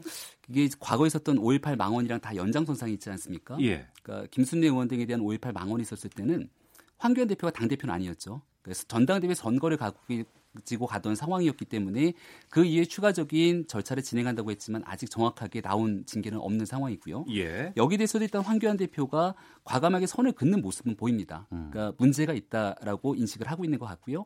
다만 이제 국민들이 바라보기에는 세월호 유가족들에게 엄청나게 큰 심각한 상처를 줬을 뿐 아니라 네. 정치인으로 사실 해서는 안 되는 발언들을 했다라고 규정하고 있는 것 아니겠습니까? 네. 이제 징계에 대한 수위들이 결정되게 될 건데 여기에 대한 수위를 결정하는 건 결국 윤리위원회의 몫인 거거든요. 아마 문제가 있다고 판단하고 윤리위에 제소는 할 겁니다. 그리고 난 뒤에 거기에 대한 판단은 윤리위에 맡기게 될 것인데 음. 어, 저는 여기에 대해서 어, 분명한 윤리위의 문제점들에 대해서 판단이 있을 거라고 보고요. 예. 결국 그런 부분들이 최소한으로 나오지 않게 되고 음. 어, 이분들이 다시 내년도 총선에서 정치권의 선택을 받기 위한 선거에 나오게 되면 그럼 고스란히 한국당의 정치적인 국민들의 평가로 이어지게 될 겁니다. 네. 그래서 여기에 대한 정치적 판단은 아마 황교안 지도부에서 충분히 국민들의 눈높이에 맞춰서 하지 않을까 생각을 합니다. 음. 모든 정치권의 이슈는 지금 1년 앞으로 다가온 총선입니다. 어, 다른 당도 좀 짚어볼게요. 바른미래당이 지금 총선을 앞두고 가장 큰 내용을 겪고 있는 당이 아닌가 싶은데 네. 손학규 대표는 추석까지 당 지지율 10%안 되면 그만두겠다 이렇게 지금 얘기를 하고 있고 음. 또 다른 뭐 최고위원들은 나가라 빨리 나가라 결단을 해라라고 요구하고 있는데 어떻게 보세요 바른미래당 상황? 어, 총선까지 시간이 너무 많이 남았다고 판단하는 것 같아요. 누가? 바른미래당 내에서 전체적으로 그러니까, 다요. 예, 그러니까 예. 총, 바른미래당 내에서 만약에 당장 한 6개월 정도 뒤가 총선이라면 예. 아주 빠르게 정리돼서 움직이기 시작할 건데 어. 아직은 지금은 여기에 대해서 정기 개편이나 이합 집산을 하면서 움직이기에는 시간이 조금 남은 겁니다. 네. 그렇기 때문에 여기에 대한 최종 의사결정을 갖기 위해서 손학규 지도부 체대로는 인정할 수 없다. 물러나라고 주장하게 되는 것이고요. 예. 손학규 대표 입장에서는 여기에서 만약 방을 빼게 되면 정치적으로 앞으로 할 수 있는 가능성은 아무것도 없습니다. 어. 그러니까 사실상 뭐 손학규 대표를 비롯한 바른미래당의 안철수 전 대표, 유승민 전 대표 같은 인물들은 과거에 대권에도 출마했던 적이 있는 인물들이잖아요. 경선이든 실질적인 선거든. 네. 따라서 다음번 대통령 선거를 목표로 두고 움직이면서 내년도 총선에서의 성과를 내는 게 가장 중요한 일일 겁니다. 근데 지금 바른미래당이라고 하는 이 공간 속에서는 총선을 통해서 승부를 얻을 수가 없기 때문에 네. 한국당과의 연대를 통하든 아니면 한국당과의 합당을 통해서 새로운 가능성들을 모색하든 호남 지역에 있는 일부 의원들 같은 경우는 민주평화당과의 합당을 통해서 민주당에 대항하는 또 다른 결사체를 만들든 이런 지금 과정들이 서마다 저마다 다른 생각들을 가지고 있는 거거든요. 어.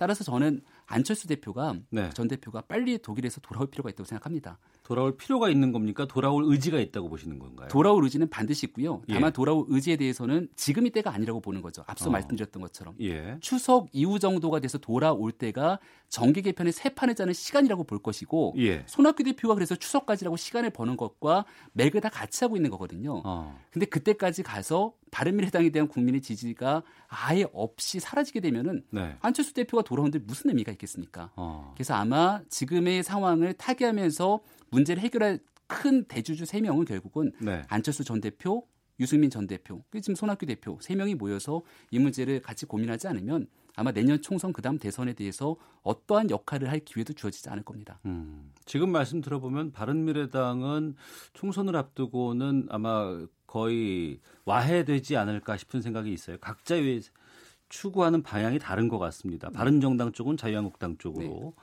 국민의당 출신 중에서 호남권은 민주평화당 쪽으로, 네. 그리고 안철수 전 대표는 어느 쪽으로 가야 될지 좀 지켜봐야 될 것 같습니다. 주간 정치평론 정가 이슈 경희대 김병민 겸임 교수와 함께했습니다. 말씀 고맙습니다. 네, 고맙습니다. 오태훈의 시사본부는 여러분의 소중한 의견을 기다립니다. 짧은 문자 50원, 긴 문자 100원의 정보 이용료가 되는 샵 9730, 우물정 9730번으로 문자 보내주십시오. KBS 라디오 앱 콩은 무료입니다. KBS 라디오 오태훈의 시사본부. 지금 여러분은 대한민국 라디오 유일의 점심 시사 프로그램을 듣고 계십니다. 네, 시사평론가 김성환 씨와 함께하는 김성환의 뉴스 소다. 아, 프랑스 노트르담 성당 화재에 대한 이야기 나눠보겠습니다. 어서 오십시오. 네, 안녕하세요. 보셨어요? 노트르담 아, 성당을 직접? 아니요, 저는 파리는 좀 나중에 가보려고 지금 아껴두고 있었는데 예. 좀 아, 안타깝습니다. 제가 어. 보기 전에 이렇게 불이 나서 가보신 분들은 굉장히 많으실 거예요. 파리 가시는 분들은 아마 기본적인 코스 중에 하나로 노트르담 성당을 찾아가는 가시는 것 같더라고요. 그러니까 저도 한 번은 좀 보고 싶다는 생각을 했었는데 네. 화면으로 그 불이 탄 모습을 새벽에 보면서 어유 저 어떡하나 막 안타까운 마음이 들던데 네. 피해가 어느 정도입니까 지금? 일단 불이 난 지 8시간 만에 진화가 되긴 했는데요. 네. 어, 로이터 통신이 공개한 사진을 보면은 폭탄이 떨어진 것처럼 성당 천장이 커다랗게 구멍이 이렇게 확 뚫린 게 나옵니다. 그러니까 성당의 상징인 96m 높이 첨탑이 무너지, 무너졌고요. 이 지붕은 보통 이제 우리가 뭐 보통 성당을 외국에 가서 보면은 다 돌로 짓는 것이다 이렇게 생각하시겠지만 네. 나무를 많이 사용합니다. 어. 그러니까 특히 지붕 같은 경우에는 다 나무를 쓰거든요. 근데 지붕 쪽으로 불이 붙었으니까 지붕이 한 3분의 2 정도가 지금 소실이 된 상태입니다. 다행히 석조로 만든 서쪽과 남쪽의 종탑은 좀 무사한데요. 이 서쪽 종탑은 어, 그 유명한 빅토르 위고 작품 노트르담 드 파리 있죠. 예. 어, 그 종직이 콰지모토가 지내던 곳입니다. 아, 콰지모도가 이쪽 그 서쪽의 종탑에 살았던 거군요. 네. 근데 어. 그 종탑은 일단 무사하고요. 예. 이 남쪽에 있는 종탑은 에마뉴엘이라고 하는 23톤 무게의 종이 매달려 있거든요. 어. 근데 이 종이 2차 세계대전 종전을 알렸던 종이에요. 아, 예. 그래서 이번에 소방관들이 불을 끄면서 이 종이 떨어지면은 또 엄청나게 큰 이 건물에 영향을 미칠 수도 있고 종 음. 자체도 굉장히 역사적 가치가 있기 때문에 네. 이 종이 떨어지지 않도록 각별히 신경을 썼는데 살아남기 남았습니다. 음. 이 외에도 수많은 기독교 성물이나 유물이 있는데요. 예수가 십자가형에 처해질 때 썼다고 알려지고 있는 가시면류관. 네. 그것도 거기에 있습니다. 어. 근데 그것도 다행히 구했다고 하고요. 예. 성배도 그렇고 흔히 이제 장미창이라고 부르는 스테인드 글라스 있죠. 음. 성당에 이렇게 그 빛이 들어오도록 둥그렇게 구멍을 뚫고 거기다 창을 만든 것이 있는데 네. 이것이 또 이 불 때문에 녹아내리지 않을까. 스테인드 글라스를 만들 때 보통 납을 많이 사용하거든요. 음. 그러니까 열에도 굉장히 취약한데 다행히 이것도 어, 지금 불에 타지는 않았다고 합니다. 그러니까 불난 장면을 그쪽에서 다 보고 계신 프랑스인들이 있었어요. 어, 예. 엄청난 충격이었을 것 같은데. 어, 이거 어떻게 설명이 불가능할 정도인데요. 에마뉴엘 마크롱 대통령이 눈물을 흘리면서 프랑스가 불탔다 이렇게 말했을 정도로 충격이 큽니다. 그러니까 파리 시민들은 불타는 성당을 밤새 지켜보면서 탄식을 내뱉거나 아니면 눈물을 흘렸는데요. 음. 이 충격이 얼마나 컸는지 빨리 어떻게 복원해야 되겠다 이런 이제 여론이 그 하루 사이에 확산이 되면서 이 성당 복원 성금이 하루 만에 9천억 원이 모, 모, 모금이 됐다 그래요. 어. 이게 900억 원도 아니고 9천억 원이 전 세계에 있는 기업들이 지금 돈을 내고 있다고 합니다. 조금 전 한신 뉴스에는 1조 넘었다고 1조 넘었다고도 나왔어요. 예, 예, 예. 어. 참 우리 광화문 복원할 때는 그때 또 어, 한 100억이 제가 안 됐던 걸로 기억을 숭례문? 하거든요. 예, 아, 숭례문 예, 죄송합니다. 예, 예. 숭례문 복원할 때. 예. 근데 프랑스뿐만 아니라 유럽을 넘어서 전 세계가 좀 충격을 빠지, 충격이 빠진 상황이고요. 음. 어, 도널트 투스크 유럽연합 정상회의 상임의장이 EU 회원국들한테 성당 재건에 동참해달라 이렇게 호소를 하기도 했습니다. 네. 이 노트르담 대성당 어떤 곳인지. 음, 근데 노트르담이라는 말부터 이 풀이를 좀 해드려야 될 것 같은데요. 프랑스어로 notre는 우리의 음. 그리고 dame은 귀부인을 뜻합니다. 마담. 예. 그러니까 예, 예. 우리의 귀부인. 음. 그러니까 즉 성모 마리아를 의미합니다. 아, 예. 그러니까 중세가 한창이던 서기 1163년에 이제 프랑스 파리 교구장이던 주교가 작은 성당을 허물고 대성당을 짓기 시작했는데요. 네. 무려 182년 만인 1345년에야 완공이 됐습니다. 그러니까 1160년대에 어, 공사를 시작을 했고 1345년에 완성했다고요? 예. 그러니까 거의 200년 정도 걸렸다고 생각하시면 돼요. 예. 근데 역사는 시대가 좀 만드는 거잖아요. 그러니까 프랑스 심장이라고 불린 이유는 어, 성당을 짓던 당시의 시대적 배경을 좀 우리가 살펴볼 필요가 있는데요. 그러니까 오늘날 서유럽의 토대를 만든 인물 하면 이게 사실 서양사 공부하신 분들은 아실 텐데 네. 이 프랑크 왕국의 샤를마뉴 대제를 꼽습니다. 음. 그러니까 보통 샤를마뉴라고도 하고요. 카를 대제라고도 하고 네. 뭐 까를로스 대제라고도 부릅니다. 음. 근데 서기 800년에 로마 교황으로부터 신성 로마 제국 황제로 인정받았고요. 네. 이게 서유럽의 출발이고 오늘날 EU 정신의 기초가 된 겁니다. 어. 그러니까 이게 프랑스 중심에 있었던 거예요. 그러니까 프랑스가 여전히 그러니까 서유럽의 중심이다라고 하는 자존감이 프랑스 국민들한테 있는 거죠. 그리고 성당이 한창 건립되던 시기에 이 아비뇽의 유수, 유수라고 하는 사건이 터집니다. 아비뇽의 유폐 사건이라고도 하는데요. 네. 이 천주교 신자이신 분들은 잘 아실 거예요. 로마 교황청과 갈등을 벌이던 프랑스 왕 필립 4세가 교황청을 로마에 있는 걸 아비뇽으로 옮겨버립니다. 프랑스로. 프랑스 남부 지역으로. 예, 예. 그래서 교황이 두 명이거나 세 명이던 시대도 있었어요 한때. 어. 그러니까 일종의 이제 프랑스가 그만큼 국력이 셌었다는 거죠. 그러니까 프랑스 국민들한테 우리 가톨릭의 중심은 프랑스다 이런 이제 인식을 심어줬다는 거죠. 네. 그리고 11세기 프랑스와 영국이 왕위 계속을 두고 전쟁을 벌이는데 이걸 백년 전쟁이라고 부르거든요. 그러니까 영국왕 헨리 6세가 여기서 이겨요. 어. 근데 프랑스 왕으로 즉위하는 대관식을 올린 것이 바로 이 노트르담 성당입니다. 예. 그리고 그때 구국의 영웅 잔다르크가 있었는데 예, 예. 잔다르크가 처형당해요. 화형을 당합니다. 어. 나중에 프랑스가 다시 영토를 회복하고 난 다음에 그 다음에 잔다르크의 명예회복 재판을 연 것도 바로 이 노트르담 성당이기도 합니다. 여기서 나폴레옹 황제 대관식도 있었다면서요? 그러니까 내 사전엔 불가능이란 없다. 네. 이걸로 이제 유명하잖아요. 예, 예. 정확한 이름은 나폴레옹 보나파르트인데요. 나폴레옹 1세라고도 부릅니다. 그러니까 1789년 프랑스 혁명이 일어나서 아주 극심한 혼란이 벌어지거든요. 음. 20대 중반에 불과했던 당시 나폴레옹이 이제 군 장교였던 거죠. 유럽과 북아프리카 정복 전쟁에 나섰고요. 1804년 황제 자리에 오릅니다. 그러니까 근대판 샤를마뉴 대제를 꿈꿨다 이렇게 볼 수 있는데요. 실제로 노트르담 성당에서 열린 대관식에서 나폴레옹이 샤를마뉴 칼도 갖고 와라 뭐 이렇게 음. 지시를 하기도 해요. 그리고 노트르담 성당을 더 웅장하게 보이기 위해서 성당을 또 확장하는 공사도 하기도 합니다. 근데 대관식 장면이 굉장히 흥미로운데요. 당시에는 교황이 그러니까 비오 7세인데요. 와서 이제 이 관을 황제관을 이렇게 씌워주는 거였어요. 원래 음. 계획은 네. 성미가 급한 나폴레옹이 관을 그냥 자기가 갖고 와서 자기 머리에 자기가 씌워요. 어. 나는 이제 로마 뭐이 이 교황으로부터 황제 즉위를 받는 이런 사람이 아니라 내 예. 스스로 황제에 오른 사람이다. 뭐 음. 뭐 이렇게 의미를 부여했던 거죠. 그러니까 나폴레옹 말년은 좀 불행했지만 프랑스인들의 마음 속에 아 우리가 그랬던 나라라고 하는 자존감 같은 게 생기게 한 또 계기가 됐던 거죠. 네. 그리고 이외에도 노트르담은 관용이나 포용을 상징하기도 하는데요. 그러니까 빅토르 이고 작품 앞서 말씀드렸잖아요. 노트르담도 파리. 그러니까 여기에 보면은 우리 같은 집시나 불황자를 성당이 품어줘야 되는 것 아니냐 예, 이런 예. 얘기가 나와요. 음. 그러니까 이, 이 노트르담 성당이 사회 약자나 이런 사람들을 또 성당 안에 품어주는 우리 과거의 명동 성당 같은 역할도 또 하기도 했던 거죠. 음, 2604님 정말 해박하시네요. 김성환 평론가님은 모르는 게 뭔가요? 이분 모르는 거 없어요. 죄송합니다. 아닌데. 자, 이 노트르담 성당의 역사를 들어보니까 이제 프랑스의 중세 뭐 지금까지도 지금 모든 것들이 다 담겨 있는데 저는 이 2008년도 우리나라 그 국보 1호 그 숭례문 화재 때 이때를 아는 분들께서 좀 떠오르고 있지 않을까 싶네요. 그러니까 가장 먼저 그 장면이 떠오르셨을 거예요. 이번 그러니까요. 화재 보면서 네. 70대 남성이 화킴에 불을 질러 가지고 그러니까 상부 누각이 거의 전소가 되다시피 했는데요. 그러니까 숭례문은 우리는 우리 이제 서울 시내 목조 건축물 가운데 가장 오래가 된 오래된 그러니까 네. 기록상으로 남아 있는 한 500년 된 건물입니다.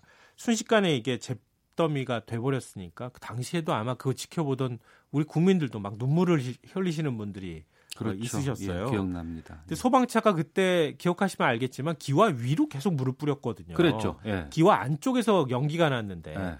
기와를 걷고 불을 껐으면 어땠을 뻔했느냐 이런 얘기가 많이 나왔는데 결국 기와 안쪽에서 불이 퍼지면서 어, 기, 지붕이 와르르 무너지는 모습을 온 국민이 봐야 했습니다. 이 노트르담 성당도 마찬가지인데요. 예. 이 고딕 건축 양식은 아치 있잖아요. 이렇게 성당 안에 들어가면 둥그렇게 굉장히 예, 예, 높은 예. 아치가 있는데요. 그게 그냥 돌로만 만들어진 게 아니라 음. 거기에 갈빗대처럼 나무가 촘촘히 다 들어가 있어요. 네. 그러니까 거기에 불이 붙으니까 그 천장 지붕도 한꺼번에 같이 무너지고 음. 아까 말씀드렸던 것처럼 폭탄 맞은 것처럼 구멍이 뻥 뚫리는 현상이 나타난다고 하죠.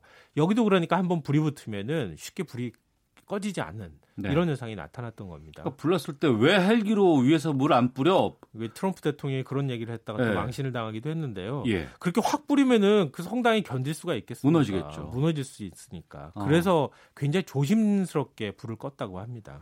근데 그렇다 보니까 더 이게 좀 안타까운 마음이 들기도 하는데 우리 뭐 숭례문, 프랑스 노트르담 성당뿐만 아니라 세계 유산이 이렇게 불 때문에 소실되는 일들이 좀 종종 발생하고 있습니까? 많이 있어요, 사실은. 작년 어. 9월에 브라질 이 국립박물관에 아, 불이 아, 났거든요. 예, 예, 맞습니다. 예. 1818년에 지은 건물이었는데요. 200년 정도 된 거죠. 하룻밤 화재로 유물 2천만 점과 동물 수집 수집물 표본 650만 점, 식물 50만 종의 90%가 소실이 되기도 했습니다. 또 영국 런던을 상징하는 게 윈저성이잖아요. 이게 11세기에 지어진 건물인데 1992년에 이 대형 화재가 발생해서 이 나중에 5년 동안 복구 작업한 끝에 아, 재공개가 된 바가 있습니다. 또 1996년에 이탈리아 베네치아에 있는 라페니체 오페라 하우스에서도 불이 났는데요. 1792년에 개관한 곳입니다. 네. 거의 완벽한 음향을 자랑하는 곳이라서 전 세계에서 가장 유명했는데 이런 곳에서도 불이 나기도 했었고요. 근데 단순히 이제 불이 나는 게 문제가 아니라 음. 이 테러나 무장 세력이 의도적으로 역사 유물을 파괴하는 것도 이것도 굉장히 심각한 문제입니다. 네. 그러니까 이슬람 무장 세력 탈레반이 아프가니스탄에 이제 스며들었던 적이 있었잖아요. 그걸 근거지로 삼았던 적도. 그때 석불 바미안 석불인가요? 예, 맞아요. 어. 그러니까 이 인도 북부 지역에 불교가 발생하고 어, 그 태동하고 그 다음에 아프가니스탄으로 넘어갔다가 우리나라로 이제 넘어오는데 그 예. 석부를 전부 다 다 목을 잘라버리는 이런 일도 있었고요. 어. 또 이슬람 국가 IS가 고대 도시 팔미라를 우상 숭배라면서 무자비하게 파괴하는 경우도 있었습니다. 음. 지성찬 PD가 이런 글을 올려줬네요. 민망합니다만 지금 라디오 청취율 조사 기간입니다. 저희 오태훈의 시사본부, 김성환의 시사야 등등 일라디오 많이 사랑해 주시고 전화 오면 적극적으로 응답 부탁드릴게요라고 의견 보내주셨는데 고맙습니다. 마지, 막으로 아, 이런 게 재발하면 안 되잖아요. 네. 우리 문화재 관리 잘 되고 있나요? 그러니까 우리도 사실 전통 사찰이 굉장히 많잖아요. 문화재 중에 음. 한 5년 동안에 한 50여 개 사찰에서 불이 나기도 했습니다. 네. 여전히 관리에 사각지대에 놓여 있다고 볼 수 있고요. 음. 어, 뭐 CCTV뿐만 아니라 소방 시설이나 이런 것들을 좀 촘촘하게 다시 한번 점검해 보는 계기로 이번에 좀 삼았으면 좋겠습니다. 2005년 낙산사 때 우리가 그걸 그때도. 산불이 옮겨 붙어 가지고 다 소실되기도 했었죠. 알겠습니다. 김성환의 뉴스 소다 시사평론가 김성환 씨 함께했습니다. 고맙습니다. 네, 고맙습니다. 예, 시사본문 마치겠습니다. 내일 뵙겠습니다. 안녕히 계십시오.